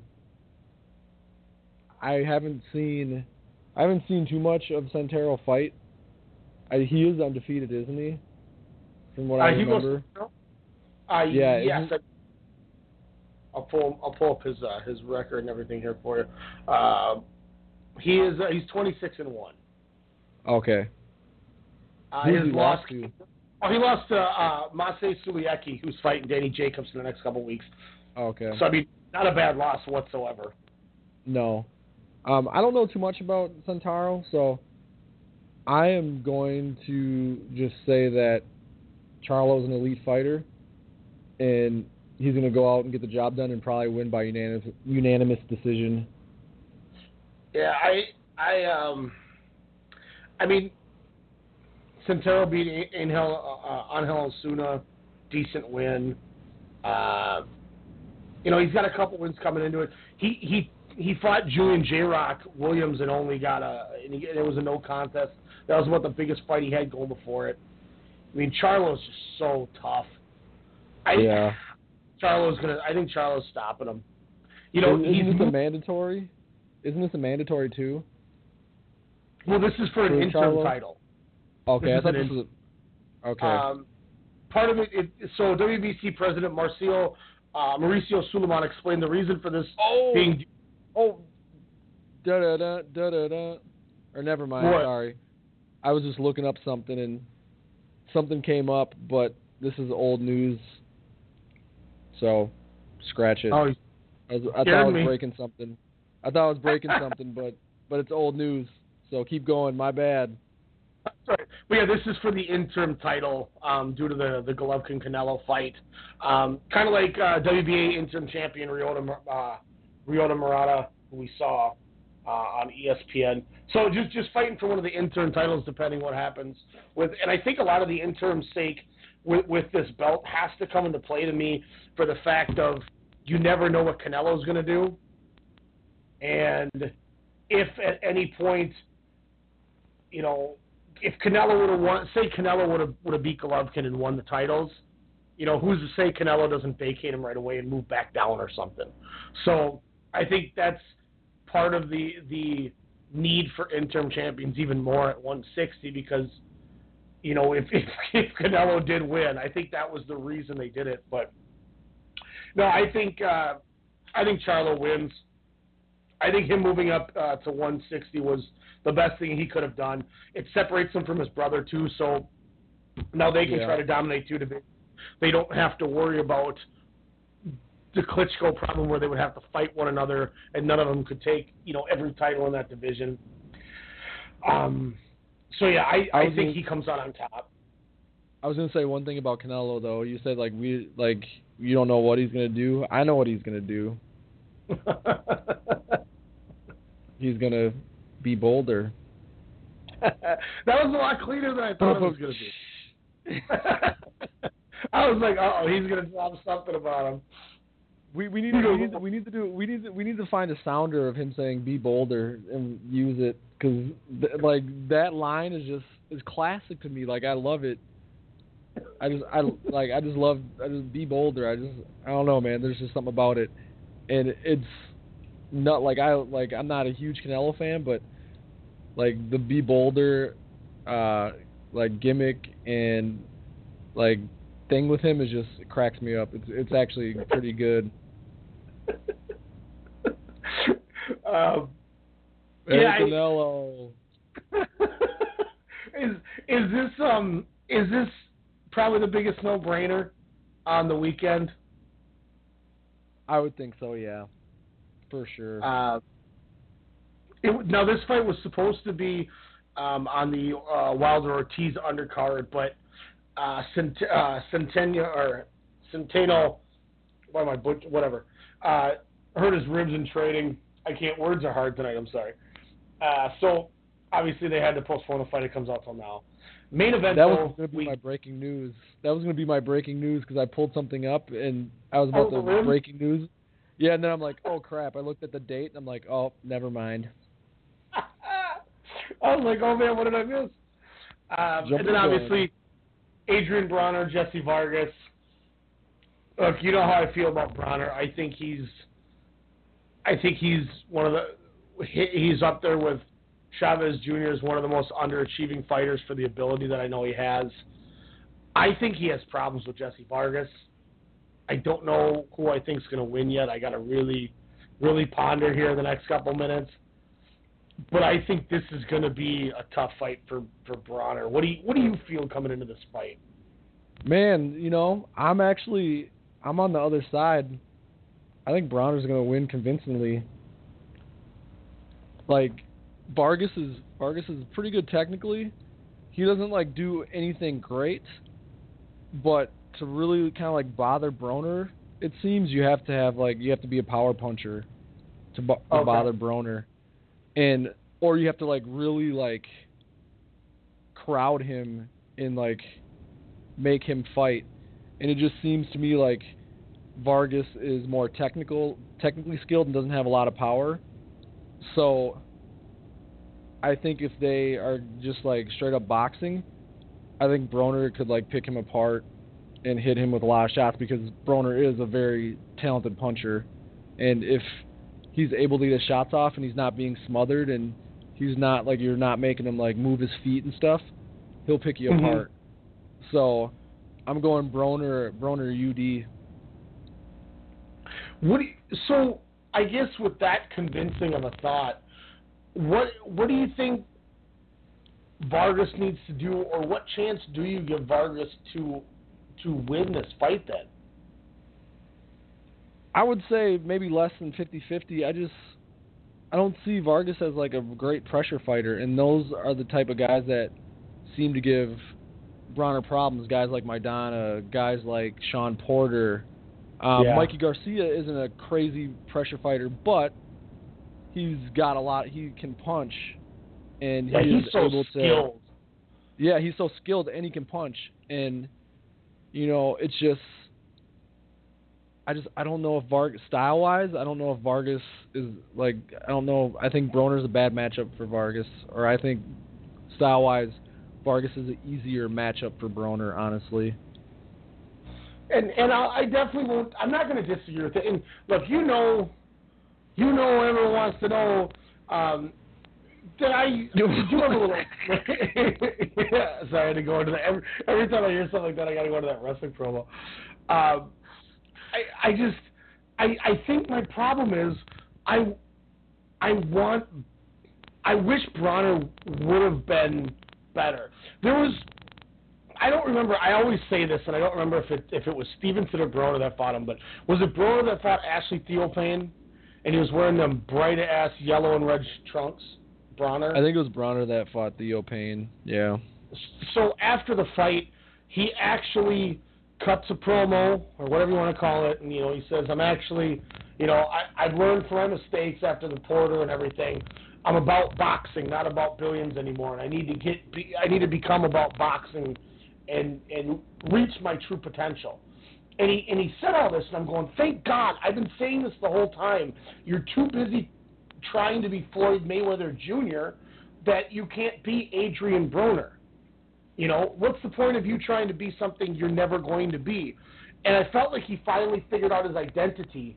And, you know, in the middle of him doing that, you know, he, he gets he gets a nice victory with a knockout after that, and he goes right back to his old ways. And then he goes in there and gets his ass kicked by Mikey Garcia. And it's just like you could see how good of a fighter he is, but he just doesn't seem to. I don't know. Just I don't know. Like, his am I biggest problem crazy? is like, no, I mean his biggest problem seems to be like his inactivity when he's fighting. Like he just there are stretches where he just doesn't do a lot. You know, he kind of like he's not the he's not as good defensively as he thinks he is. So he kind of like tries to slip all these punches and stuff while this guy's like throwing like tons of punches at him and he's getting hit with them a little bit. But you know, and he's slipping some of them, but he's still getting hit a little bit, and he's not throwing back.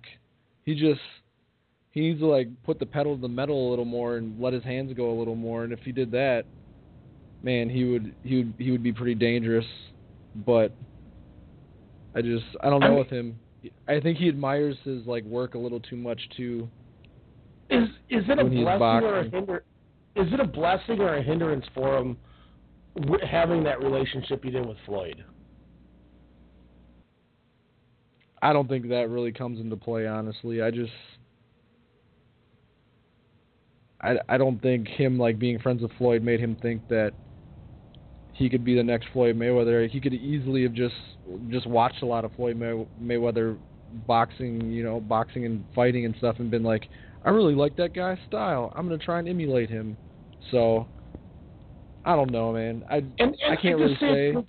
You listen to his promos, and he's always like, "Big brother, little brother, taking over the world, cause I'm gonna be, I'm gonna do it the way he does it," and like he, he, he, I don't know. He just wants money. Like he saw what Floyd did to kind of like prom- like kind of promote himself and make money, and he probably thought like that's the way to go. You know. It was it was weird because he changed kind of. He wasn't he wasn't really like super cocky like that like early on in his career. And then I just remember like the whole like starting to comb his hair thing, and then like when he proposed to that to that to his girlfriend for as a joke. Then he started kind of changing, but I mean, I don't know. It is what it is with him.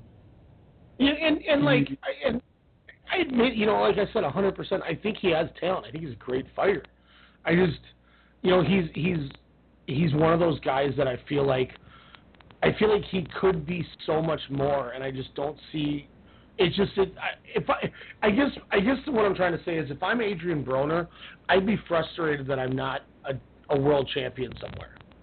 Oh, he I, de- I bet you I bet you he is. I mean, honestly, like I think he is. He just who knows if he has the heart to like get himself out of that rut. I mean, he kind of there's video of him like just punching some dude in Vegas, like knocking him out, like on the Vegas Strip. No one knows why. He just kind of did it. So I mean, I think he's I think he's frustrated that his career hasn't went as well as he thought it was, or you know, it's kind of he's had some struggles lately, but a lot of it probably is his own doing. Yeah, yeah, um, yeah. I, I don't know. Like, and like I said, I'm not. You know, I'm 100 percent not trying to to rag on him. Like, I, No. I, I do it. You know, I do a lot of it as a joke because a lot of it I'm just like, ah, you know, come on, dude, you you should be doing this. But I I like I, enjoy watching him and I want to see him succeed with it. And I I just I don't know. I feel Vargas is going to do a lot more than people think, and this is going to be a lot tougher of a fight. But I will go Broner decision, uh, same as you. Then, to be fair with with his talent. Split unanimous. That's I'm gonna go like 116, 112, like eight rounds to four. Okay. And I, I think Um, I think Broner's one of like one of the most talented fighters out there too. I just there's just something missing there. You know, and maybe maybe that's that's an example, a better example um, for an Edner Cherry. You know, it's it's a guy who's who's so talented he just doesn't seem to it just doesn't seem to click. I don't I don't Edner Cherry's not like a he's not as a talented fighter as as uh as um Broner is though. I think he's more of a uh, he's just more of a tough like he's just more of a tough like vet. I don't know, it's it's weird. I just with the talent gap between the two, I don't know if it's a great comparison just because Yeah.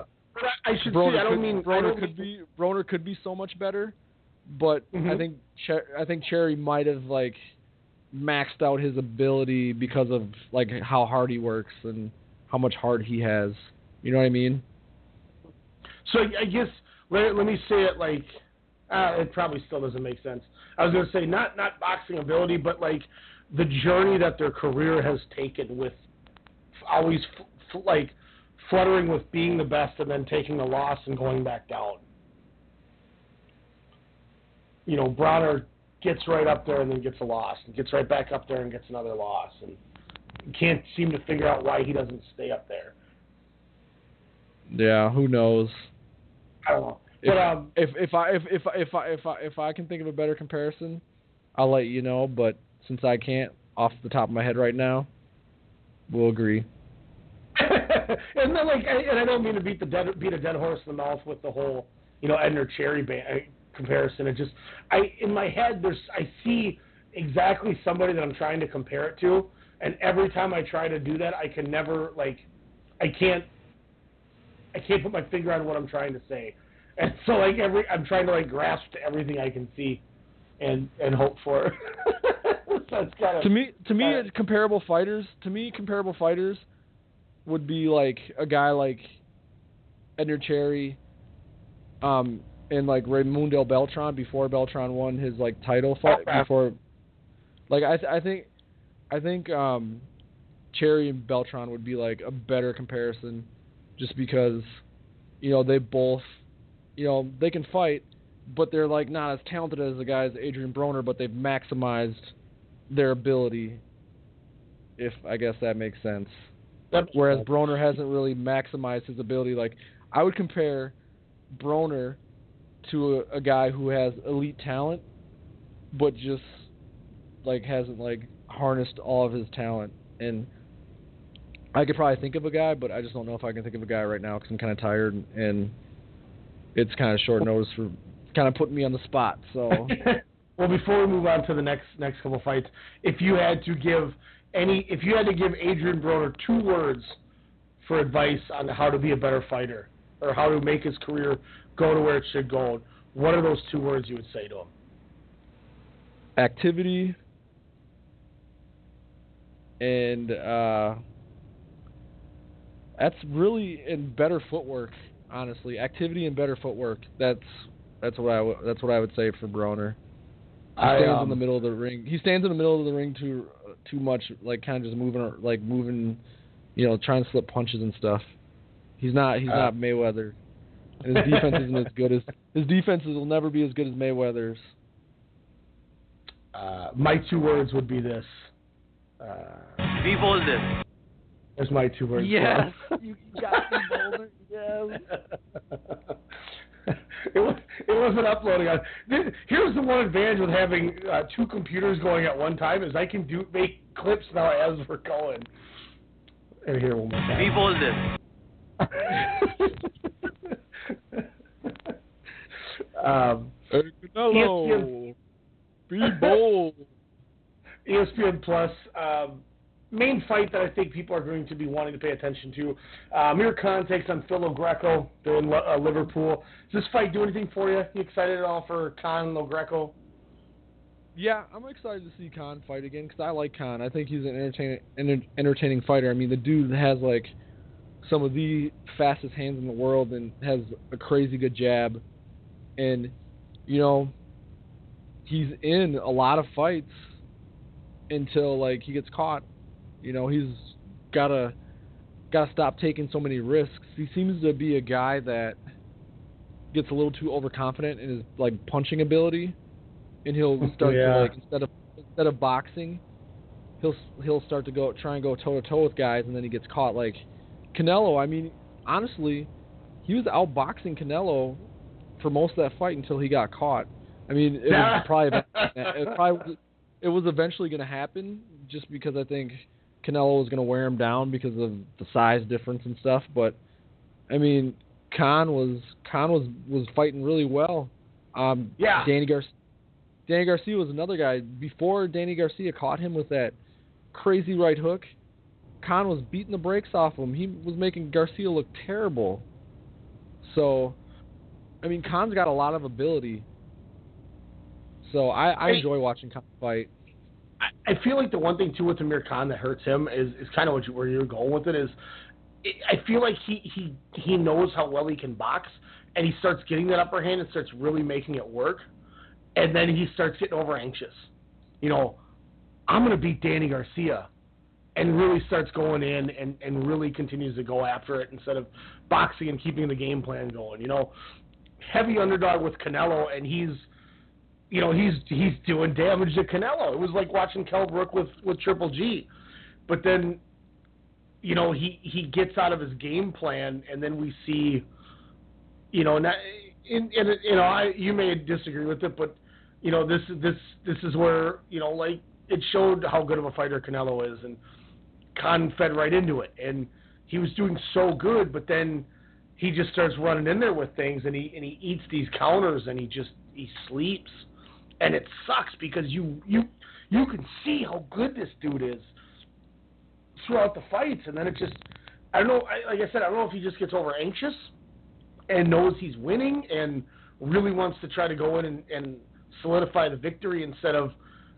taking his time or what. But I I just I don't know where he goes at 147 here because you know what if, if and when I have to say if because nothing's for sure, but when Crawford takes out Jeff Horn, I don't know if Khan can beat Crawford Spencer Thurman to try No. to get a title up seven. No, That's especially the- not at Khan's not at Khan's advanced age either. He, I mean, he is getting up there in age, and he's been like, you know, he's been um, a part of like uh, on the receiving end of some brutal knockouts.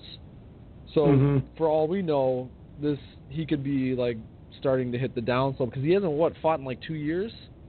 I Yeah, don't think taken, he's like fought two years off too. I mean, Canelo fight, I don't think. that? Yeah, I, I'll I'll look it up to be safe, but that was my thought too. Is I don't think he's fought since then. So I Um, mean, he. Who knows if he's even at the elite level that he used to be at at this point? You know, I don't. I don't see him beating any of the top 147 guys. Maybe. Maybe, maybe Thurman, but. And I mean, obviously, anything can happen with any of those guys, but yeah, I don't really see him being able to beat any of the top one, 147 guys. I think his time as being like a title contender is probably going to start coming to an end here. I think he Yeah, has I one, mean, probably has one more. I think he probably has. If he wins this fight, I think he has one more like title shot in him to where if he wins this fight, he's going to be in the title picture probably. But I think that this is probably going to be the last hurrah for him. Yeah, I mean he you know he had he lost back to back. He lost Peterson in the Garcia fights, but he went on a tear, beat Carlos Molina, Julio Diaz, Luis Colazo, Devon Alexander, Chris Algieri, and then he lost to Canelo uh, Cinco de Mayo weekend 2016. So he it'll be you know two weeks away from two years come this Saturday that he's fought last. You know last. I I don't. The, I don't I don't see him getting a title in this division again because you know I don't he, he's not beating Errol Spence to me. Um, I'm on the side where I I feel Keith Thurman until until Crawford, you know, really fights in this division coming up in June. I still think this is I still think Thurman's the pound for pound welterweight champ. Um, I think he's the best fighter in the division. Um, I know other people don't agree with it, but I, I think Thurman's the best guy in here, so I don't think you're beating Thurman. Um, I think Spence is the second best fighter. He's not beating Spence, and that le- you know that gives us Terence Crawford. Where if Crawford beats Horn, Crawford could leapfrog both Spence and Thurman for how good he is, and you're dead, so you're definitely not beating Crawford. I think the Yeah. only shot that Amir Khan has is if somehow Jeff Horn upsets Crawford, but then I almost think you can't say that because realistically, if Jeff Horn somehow beats Crawford and he just beat Pacquiao, then maybe Jeff Horn really is for real, and Amir Khan's probably not going to beat him then. We So I all think know he's that. kind- What's that? Sorry, go ahead. Finish your thought. My bad. No, what did you say? Go ahead, Go ahead. I said we all know we all know that Horn didn't beat Pacquiao though. I mean, No. on the on the record book it says that Horn won, but let's be realistic You know, but if- here. if if he if he gets the same type of a victory over Crawford, what do you think that says then if if Amir Khan fights him though? I guess is where I'm going. Like you really think they'll give Khan a decision if they didn't give Crawford or Pacquiao? No, probably not. So but I'm sure they're, I'm sure Horn's not going to get any big fights in Australia anytime soon, any ever No. again. And and here's the thing I'll say too is if he gets a BS decision over Crawford and wins again, I bet you a lot of these guys just avoid him and let him just Adonis Stevenson himself on an island somewhere and they don't even talk to him. You know, screw Yeah. that. That belt. We're not all getting screwed out. We'll just treat. We'll fight for these three titles, and whenever he manages to vacate or lose, then we'll go back for that WBO. Yeah. I, now, I I think I don't think he makes it makes it past the eighth round against Crawford, but Yeah. I mean, I've seen stranger things, but you know, just Yeah. even having the conversation says to me that Amir Khan's just, you know, he's there, but he's, I don't know. I mean, does he? See, I don't even know. What like, do does he? I think he I don't gets a think tit- if he if he wins this fight, I think he gets a title shot just because he's a big name and he's and he's back and he's he's a good he's a good selling point for for a fighter and you know it's a it's a fight that might not be super dangerous but it's a big name and it it would be like a good he I think he still has a chance to be like a title challenger if he wins this fight after this fight if he wins it. I don't not saying he's going to beat any of the guys, but he's an attractive he's an attractive guy to fight. But, you know, I I would I think too. You know, if you're if you're Spence, Thurman, or Crawford, I think there's got to be just a smidge of risk though fighting Amir Khan. I think that's the hard part where where Khan's kind of stuck in a weird situation because he can pose a threat to somebody. Do you- Yeah. Do you think? Do you think if it if it didn't if it isn't a problem to go from 147 to 154, do you think he'd have a better shot trying to fight a guy like Sadam Ali for his last title shot? Yeah, I think he has a better chance of beating Sadam Ali than the guys that we mentioned. You know, so maybe that's a maybe that's a, an idea. Go go up and wait one more class. Go to 154 and just kind of see what you can do in there against against the guy. Because I mean, look, we, we know Jarrett Hurd's going to be tied up with Charlo. I'm assuming they're gonna they're gonna unify the IBF, WBA, and WBC. Sadam Ali's got a fight coming up some point here soon. I'm gonna scroll through and see if I can find it. But I know Sadam Ali's defending his title. Um, I think it's in May. Um, da da da da. Let's see. That's the Danny Jacobs fight. Uh, we're now in May. Like I think it's like the week after Cinco de Mayo. Uh, is that it? No, that's the Alexander Usyk. Linares Lomachenko. Yeah, it's the same night as Lamar, Linares Lomachenko, the weekend after uh, Sadam Ali's putting his WBO junior middleweight title on the line against uh, Liam Smith. Okay. Not much. That fight doesn't really do much for me. No, I think I think Ali rolls him. I think, you know, Ali overcame that loss he had with beating Cotto like he did. So Yeah. you know, don't be rested. I'm not saying it, it'll happen, but you know, if, if I'm Amir Khan's camp, you know, he's he you know, he signed on with a new promoter. I can't remember who signed him, but he's on with a new promoter and he's he's gonna make one more run at this, he said. Maybe that's the route to go. Yeah, you could be right.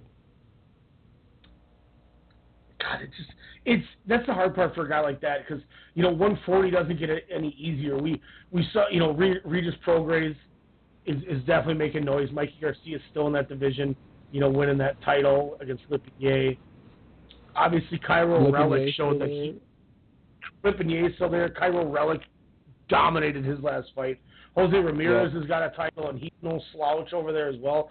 So he's, you know, it's kind of log jammed, you know, between those three divisions, and it's like maybe Sadam Ali is the is the weakest link, and that's not dogging Sadam Ali. It's just, No. you know, he when he can be beaten, I guess is where I, where I look at it. Yeah.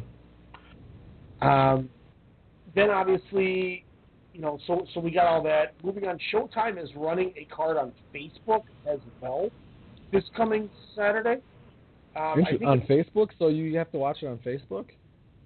Showtime. Uh, it's the Showtime Facebook page and also on YouTube. It's in New uh, Northern Ireland, but this it's um it's the Zolani Tete Omar uh, Narva- Narvaez for Tete's bantamweight, uh, but Carl Frampton Nonito Donaire for the vacant WBO featherweight. That's on YouTube. That's not on. That's not on the Frampton Donaire fight's not on TV. On the Showtime's Facebook page or YouTube. What? I would have thought that Showtime would have showed it at like three o'clock in the afternoon, like they do with those fights, and then showed the the Barclays card at night and just showed both. But apparently, not. now I'm gonna have to try and figure out how to watch it on Facebook, man. Good thing I got a good thing I got like a Roku and a Roku TV. But seriously, why? And- Why is that on YouTube? Ugh. And and the worst part too is, you know, like so example, this this coming Saturday, you know, I won't be able to watch it. You know, if you're at that Truex thing, you're not going to be able to watch it unless you want to sit with your phone out. Yeah. this it's it, this is a fight I'm interested in that probably won't be able to cover. Now, I will say I would hope that you can rewatch it at a later date on the YouTube page or the Facebook page. Yeah. So you know, or maybe maybe it'll be on the Showtime app. I have the Showtime app, so maybe it'll be on that. Yeah, so so I'm I'm hoping when I get out of work, I'm gonna watch. I'm gonna try to watch it before I watch the the Broner Vargas card because I'm sure they're gonna have spoilers all over the place. So for anybody who's got to watch them at a later date, try to watch the Frampton first. Otherwise, you're probably gonna get spoiled. Spoiler Um, alert. we don't have a ton of time here left. Uh, let's let's take our last break. I know we're going to come back and not have much left for time. You know, maybe we'll go a couple minutes into overtime, but let's let's just take that last break for the sake of to get the rest of our uh, sponsors some love. And then we come back, we'll close out with just a quick rundown of news, rumors, the whole nine yards. Might be a quick segment, might might be a little longer. You may get a, you may get a little extra overtime since we've gone short uh, a couple weeks. So we'll see what happens. We'll, break real quick. Be right back. Standing account, Strong Style Media. Missing out on an awesome show sucks. SeatGeek is an app that lets you track your favorite artists and notifies you when they announce new shows nearby. You can even connect your favorite music services so that you never miss out again. SeatGeek, the smart way to buy tickets. Fan of pro wrestling like we are? We got you covered. From WWE, New Japan, Ring of Honor, Impact, Lucha Underground, All Japan, and more. We're talking the highs and lows in pro wrestling. Heck, we're even giving you people from the Okadas and Omega. We're even talking the Bone Soldiers and Enzo Amores. Sorry, Daniel. We'll stick to guys like this. Ryan Cook here, and you can check me out along with my co-host Alex Mello each Monday night, 6 p.m. Central Standard Time, right here on the Strong Style Media Network.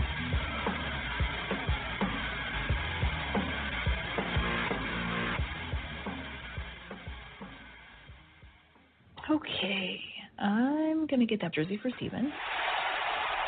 Oh, that Michigan sweatshirt is perfect for Susie. Ryan is gonna love this hat.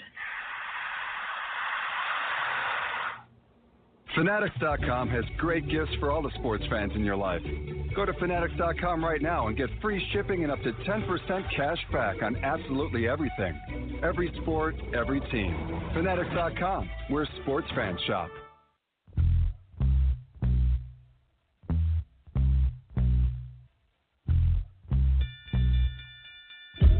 Calling all fight fans worldwide. My name is Elijah McNeil, and I'm one half of the best boxing podcast on the net, the one and only Standing 8 Count Radio. Do you like hard hitting commentary, analysis, and banter? Tune in on Sundays at 10 p.m. with my co host, Ryan the Technical Legend Cook, and I. Break it down. That's the Standing 8 Count Radio, 10 p.m. Sundays, Strong Style Media.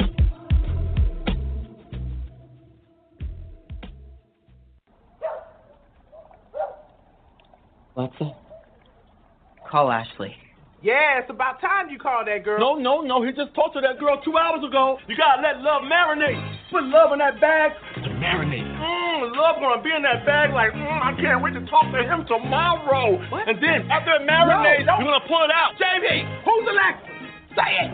Say it, JB. You Alexa. That's right. I'm Alexa.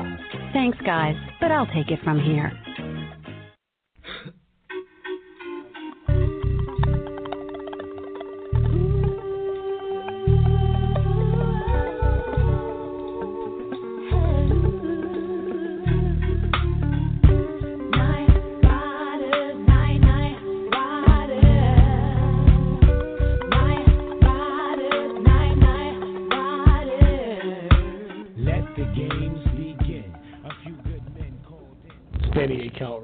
Back at you. There you go, Elijah.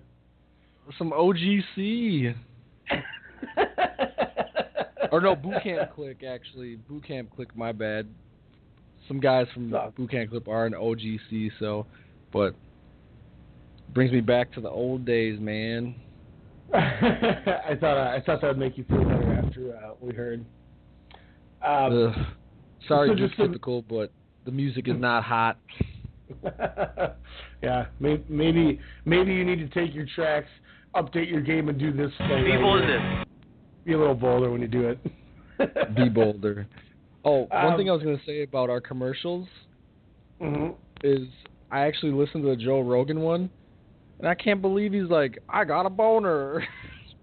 yeah, the, uh, Demetrius noticed it like a month ago. What was going on at Lids? And he's like, he said some woman in the store when he was playing, uh, he was playing WrestleCast in the store. Some lady's eyes like looked up and like looked up at the speaker, and he was like, "Oh God." So every time that commercial comes on now, I um I put his I put, I put his call because he'll usually call and I'll just leave his phone on so he can listen that way because he doesn't get good Wi-Fi in there, and um, I'll, I'll put him into a screening room so it's just dead silence until it's over. Then I'll put him back out of it. So that, that was random, but I just had to point that out. That I was like, what? I thought that was I thought that was funny.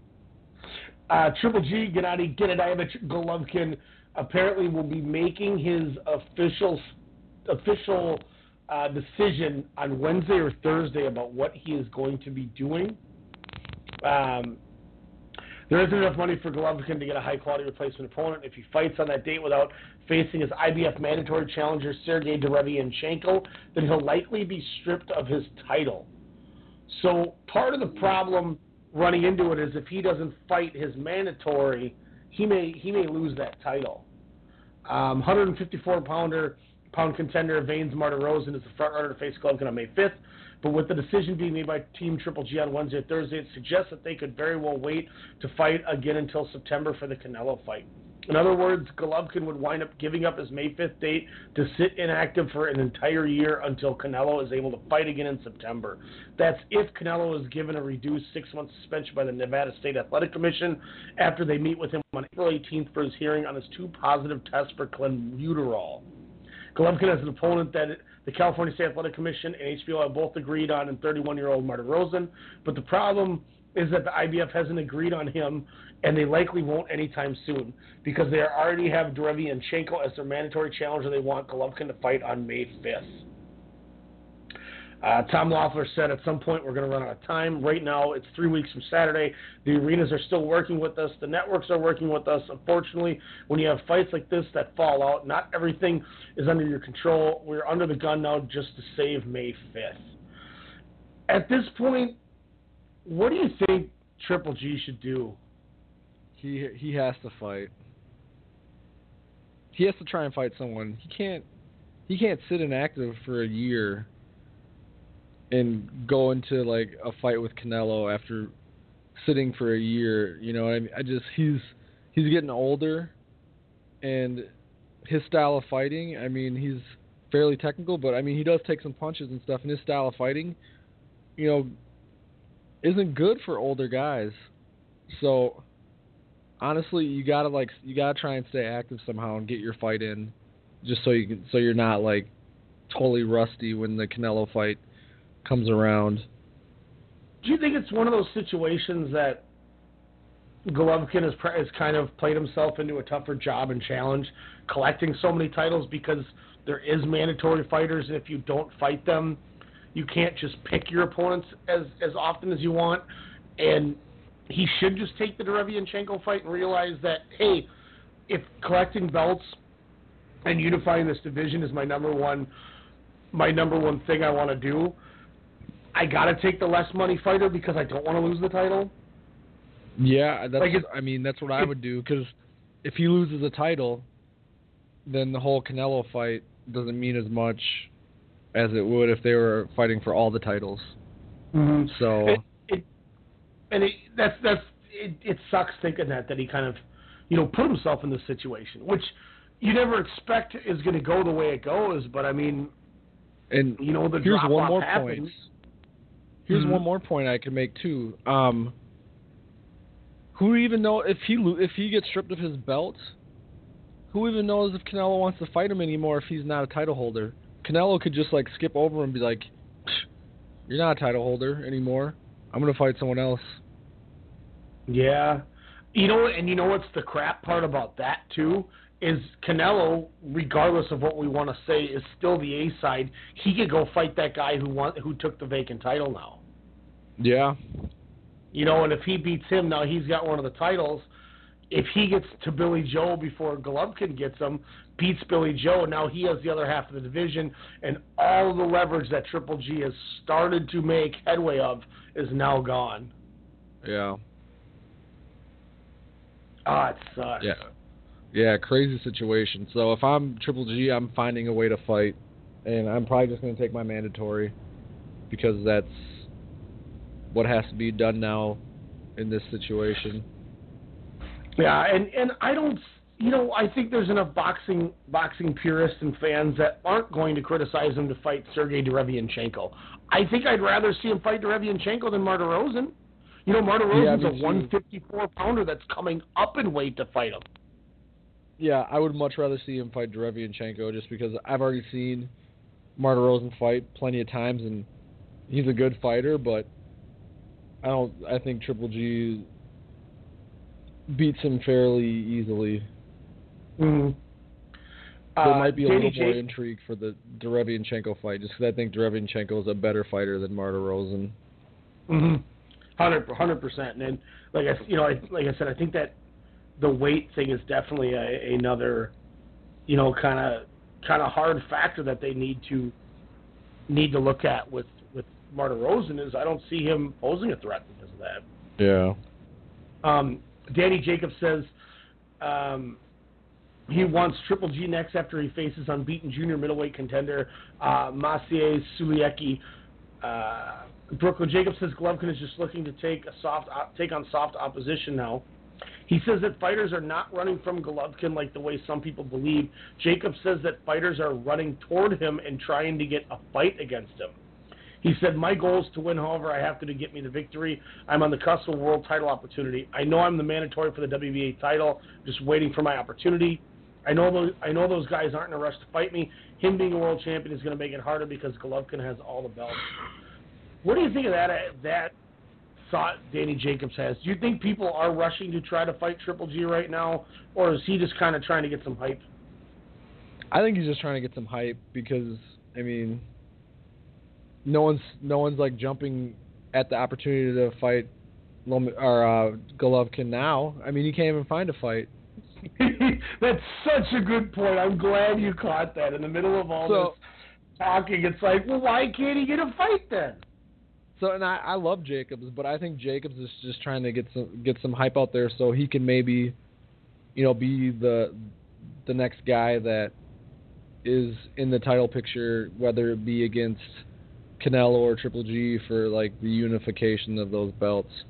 So, so yeah, I think it's just it's just it's just a lot of just talk and a lot of just like you know, I'm just trying to get myself back out there again. Not saying that Danny Jacobs is irrelevant, you know, but he trying to promote himself a little bit, honestly, and I think that's about it.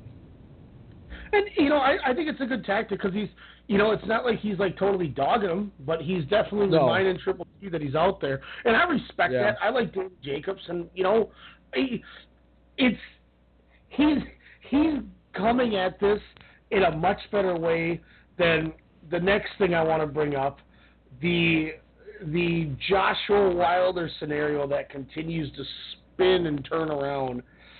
Uh, Anthony Joshua says he. Uh, Eddie Hearn says Joshua wants Wilder at Wembley in September.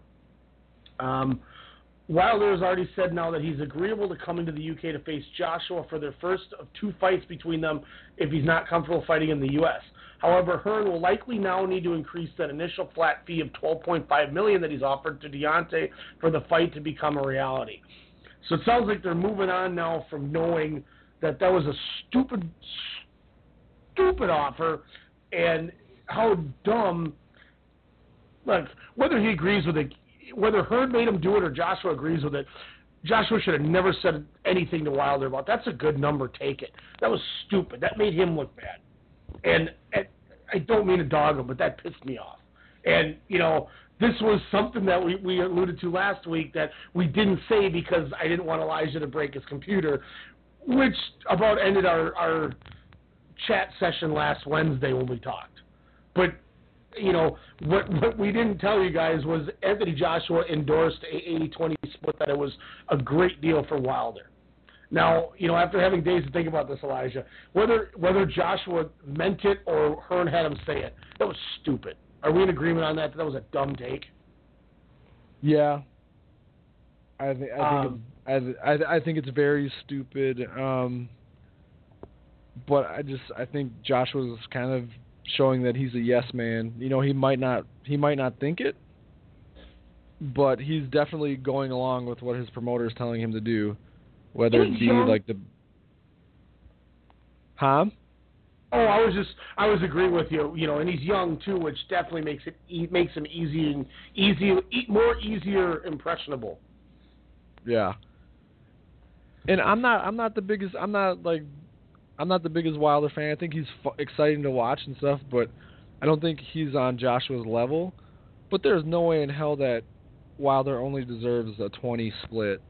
Like he deserves more like 45, like even 50. I think you have the two biggest names in heavyweight in the heavyweight division and you know they're the the the money that they're both going to bring in for this fight would be astronomical, and it'd be Oh like the God. most re- it'd be the most relevant heavyweight fight since like Evander Holyfield was fighting back in the day, you know, and just to to only offer Wilder twenty percent is just insulting Yeah. and just And- uh, uncalled for and ridiculous and you know he's gonna be just the biggest factor of this fight making money as Joshua is, in my opinion.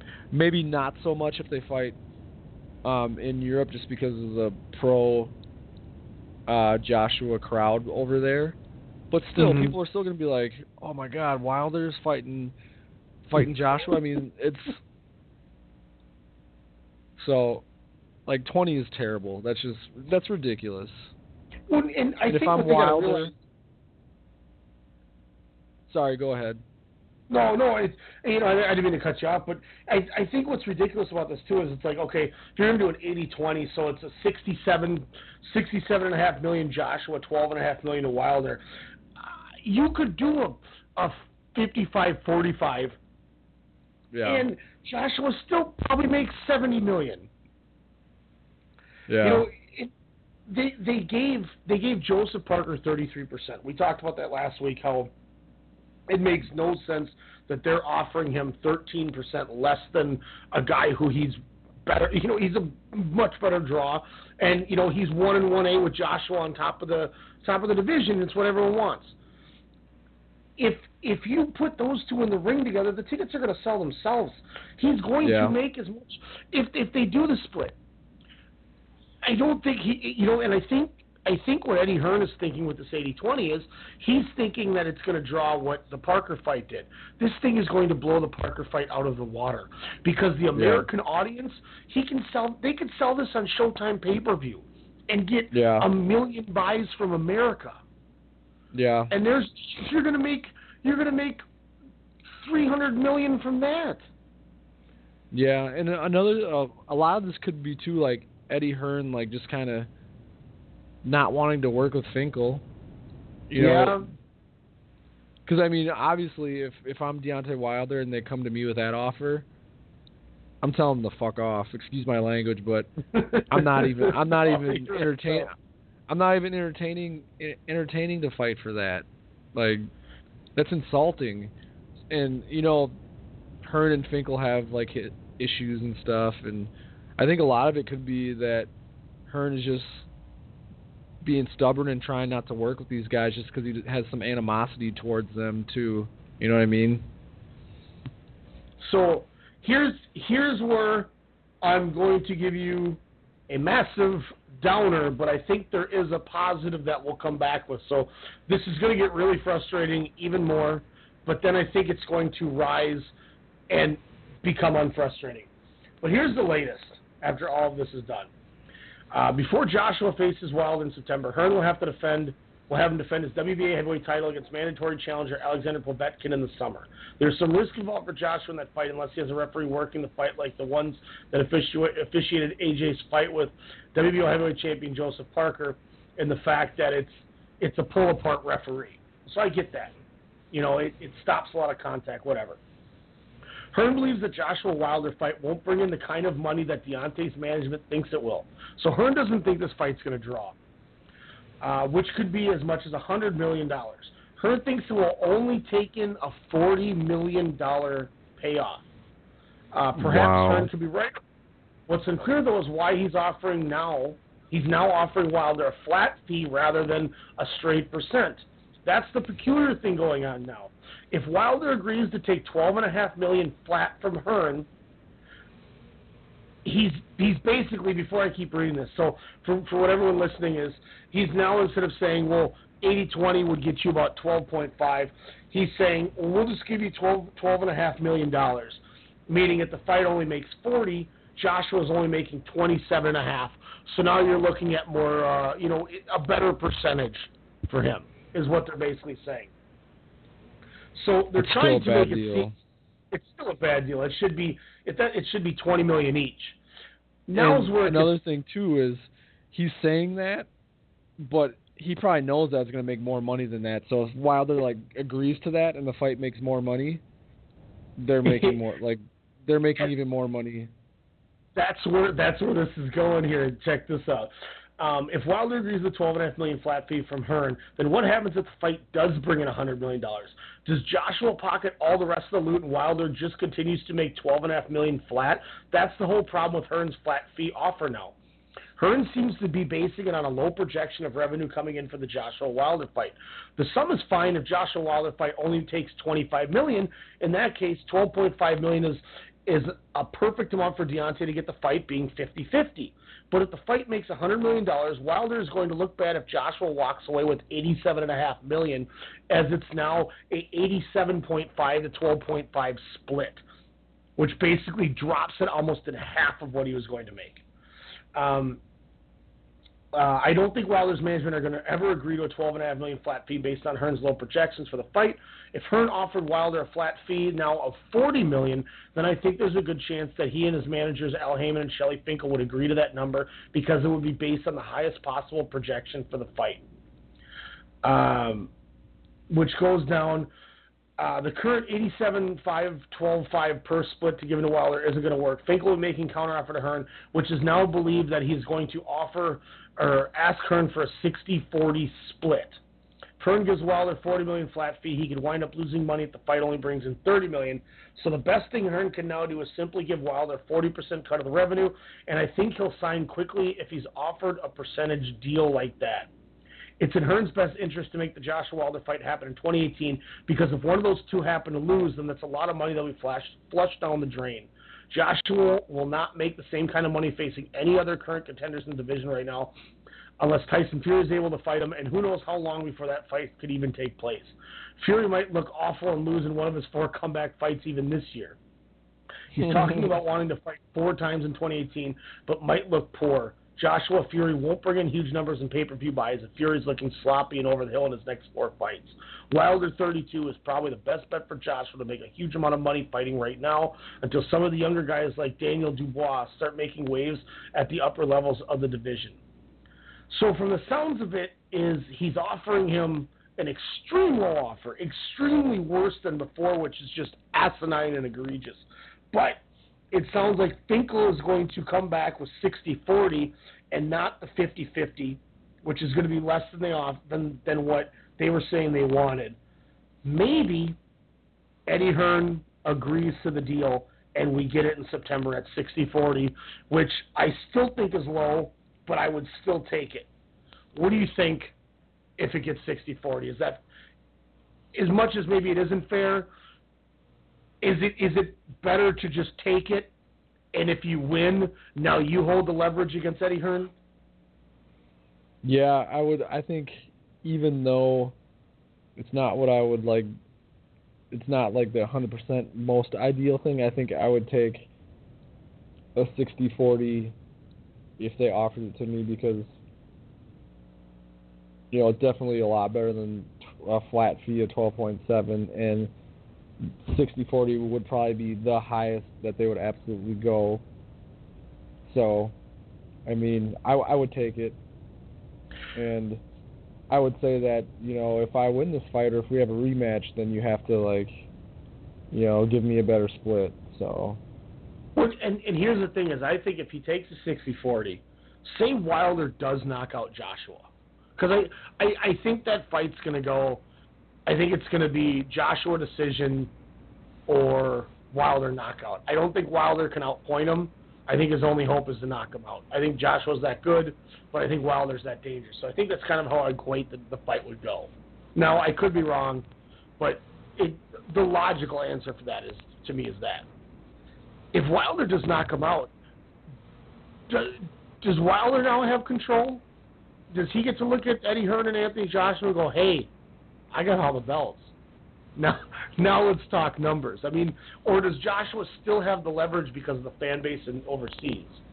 No, I think Wilder definitely has the leverage because the belts are now in the United States, and Wilder agreed to fight Joshua for less money than he that he than he feels that he's worth, and he agreed to fight him in his own backyard. And if you want the titles back, you know now it's your turn to kind of agree to my terms to fight to get this title back. So Wilder would definitely have the advantage in that situation if that were Eddie, if that were to happen. Eddie Hearn, man. Be bolded.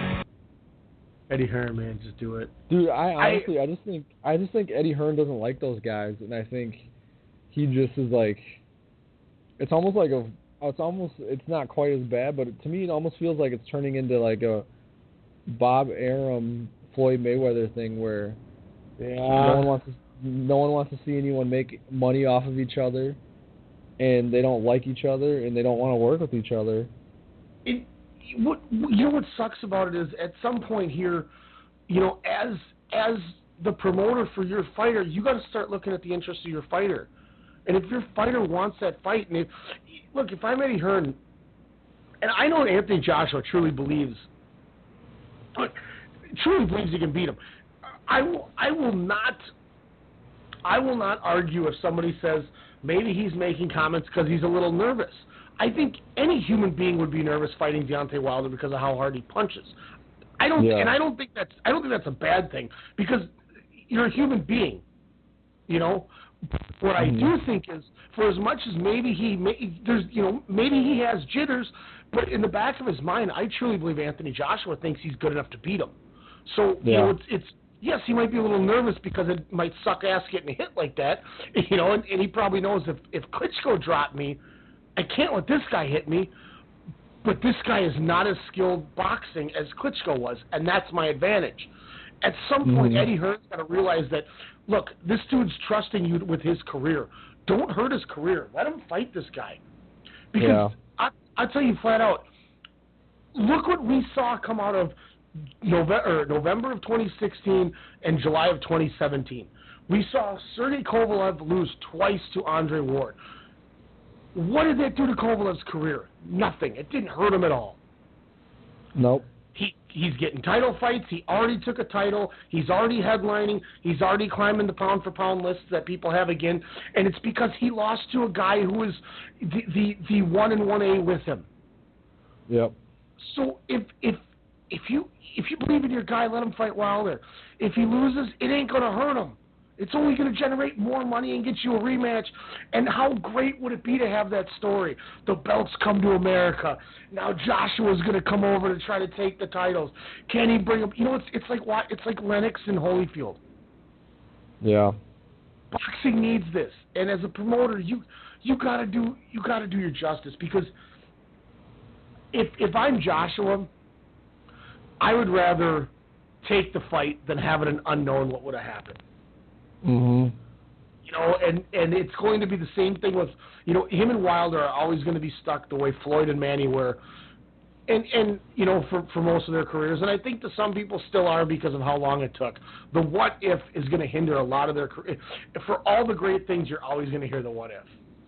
Yeah. You know, Floyd and Manly, Floyd and Manny finally fought, and everyone said, "Well, what if they would have done it five years ago?" Like, as much as everyone wanted to see it, everybody still nitpicked again.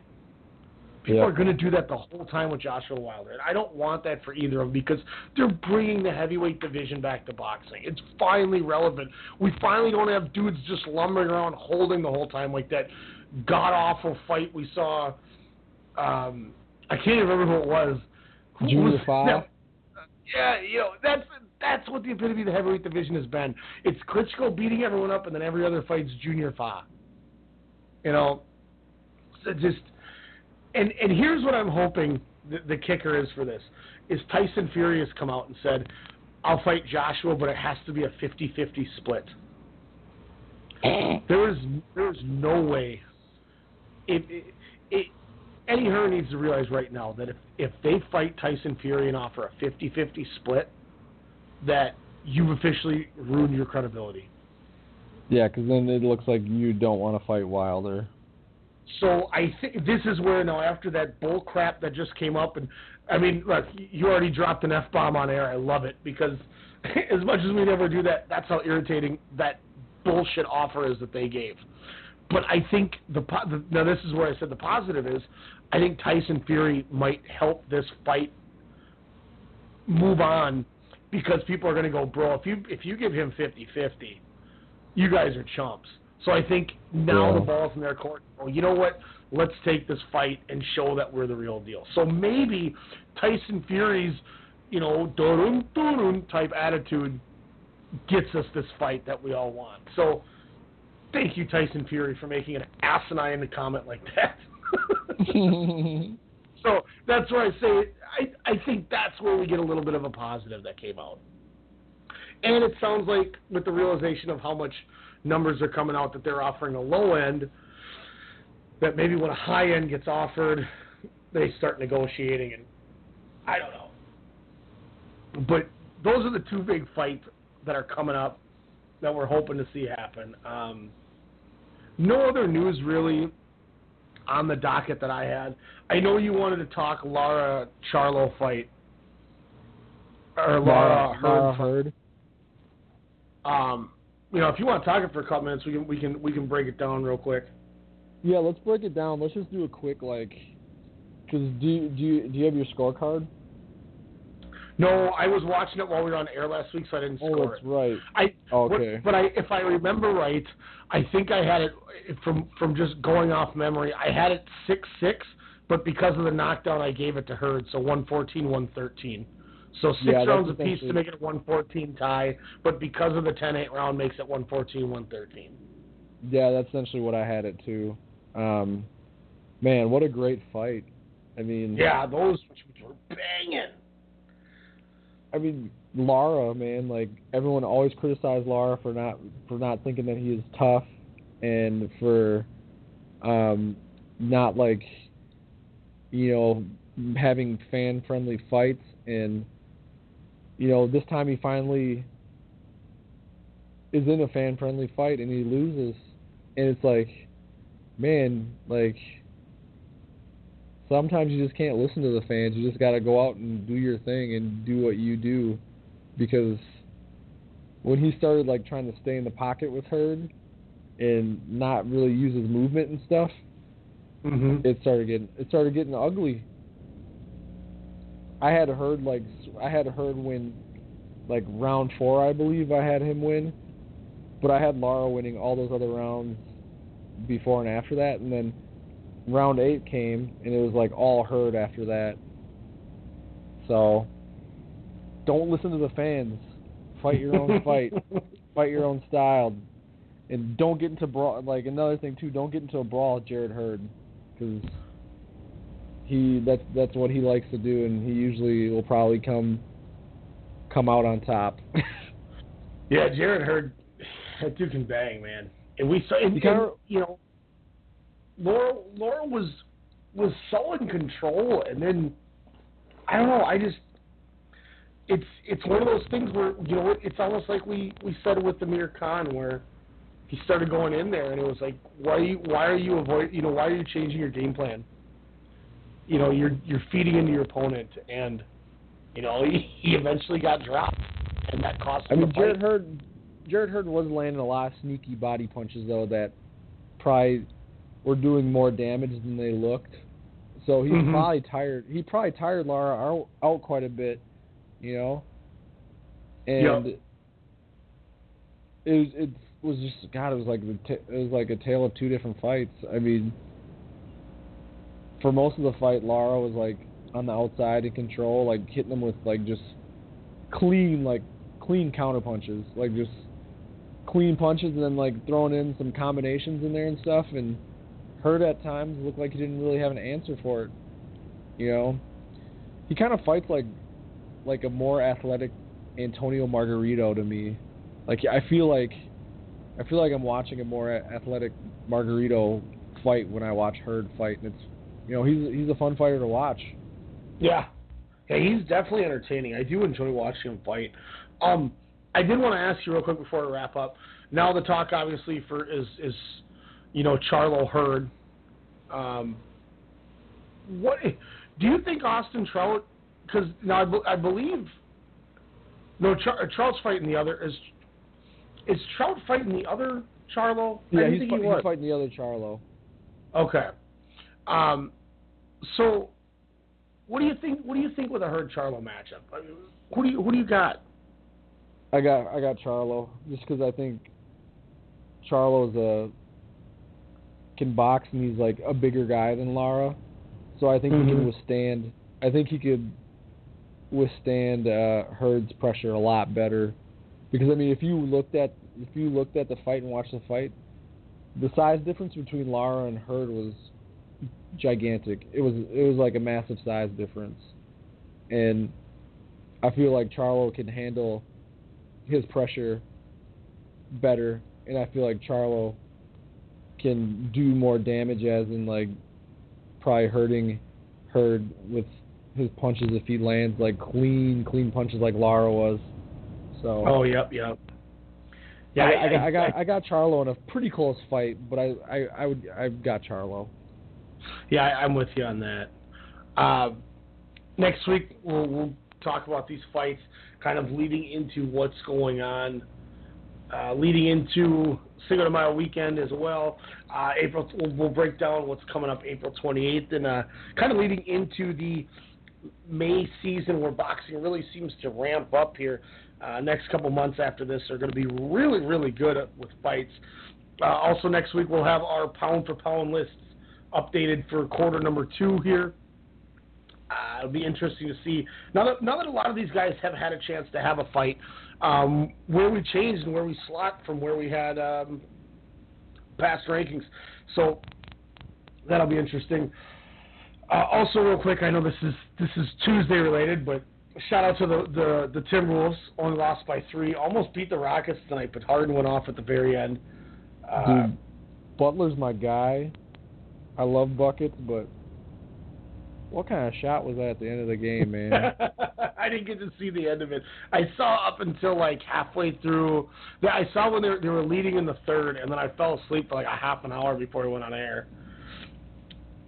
Um, so I mean, at least they showed they could they can kind of play. Now I don't know if it's going to last into the next game, but also shout out to the Minnesota Wild, six-two victory at home over the Winnipeg Jets tonight. Beat the piss out of them. Beat the piss out of them. Uh, and, and real quick, Vegas, they just finished this game. They are now up three games to none against the Kings. They're about to sweep them. Maybe they're for real. Maybe they're for real. Wow. And, and also, um, as I said last night uh, in our on our group Xbox meeting, let's hope uh, Victor Oladipo can go ham. Uh, we are now three losses away from my Lakers getting a king because the Pacers beat the hell out of Cleveland today. Yeah, I saw Come- that. Come to LA. Come to LA where we can we can shower you. we can shower you. So shout out shout out to the Indiana Pacers for helping my dream of getting back to the playoffs. Um, maybe maybe a week away. Because I'll tell you what though, not not to keep talking sports, but I, I knew the Pacers were going to be difficult. But if they're going to come playing like that, holy crap, they're going to cause some problems for Toronto if they in the second round. Oh man Yeah. is here's going to be my question. I'm going to leave you with uh, Elijah, and you can uh, you can call in on Tuesday and, and give me your answer, or we can just banter on if you put on your headset after this. Did Indiana win the trade with OKC? That's my uh, leaving it to you question.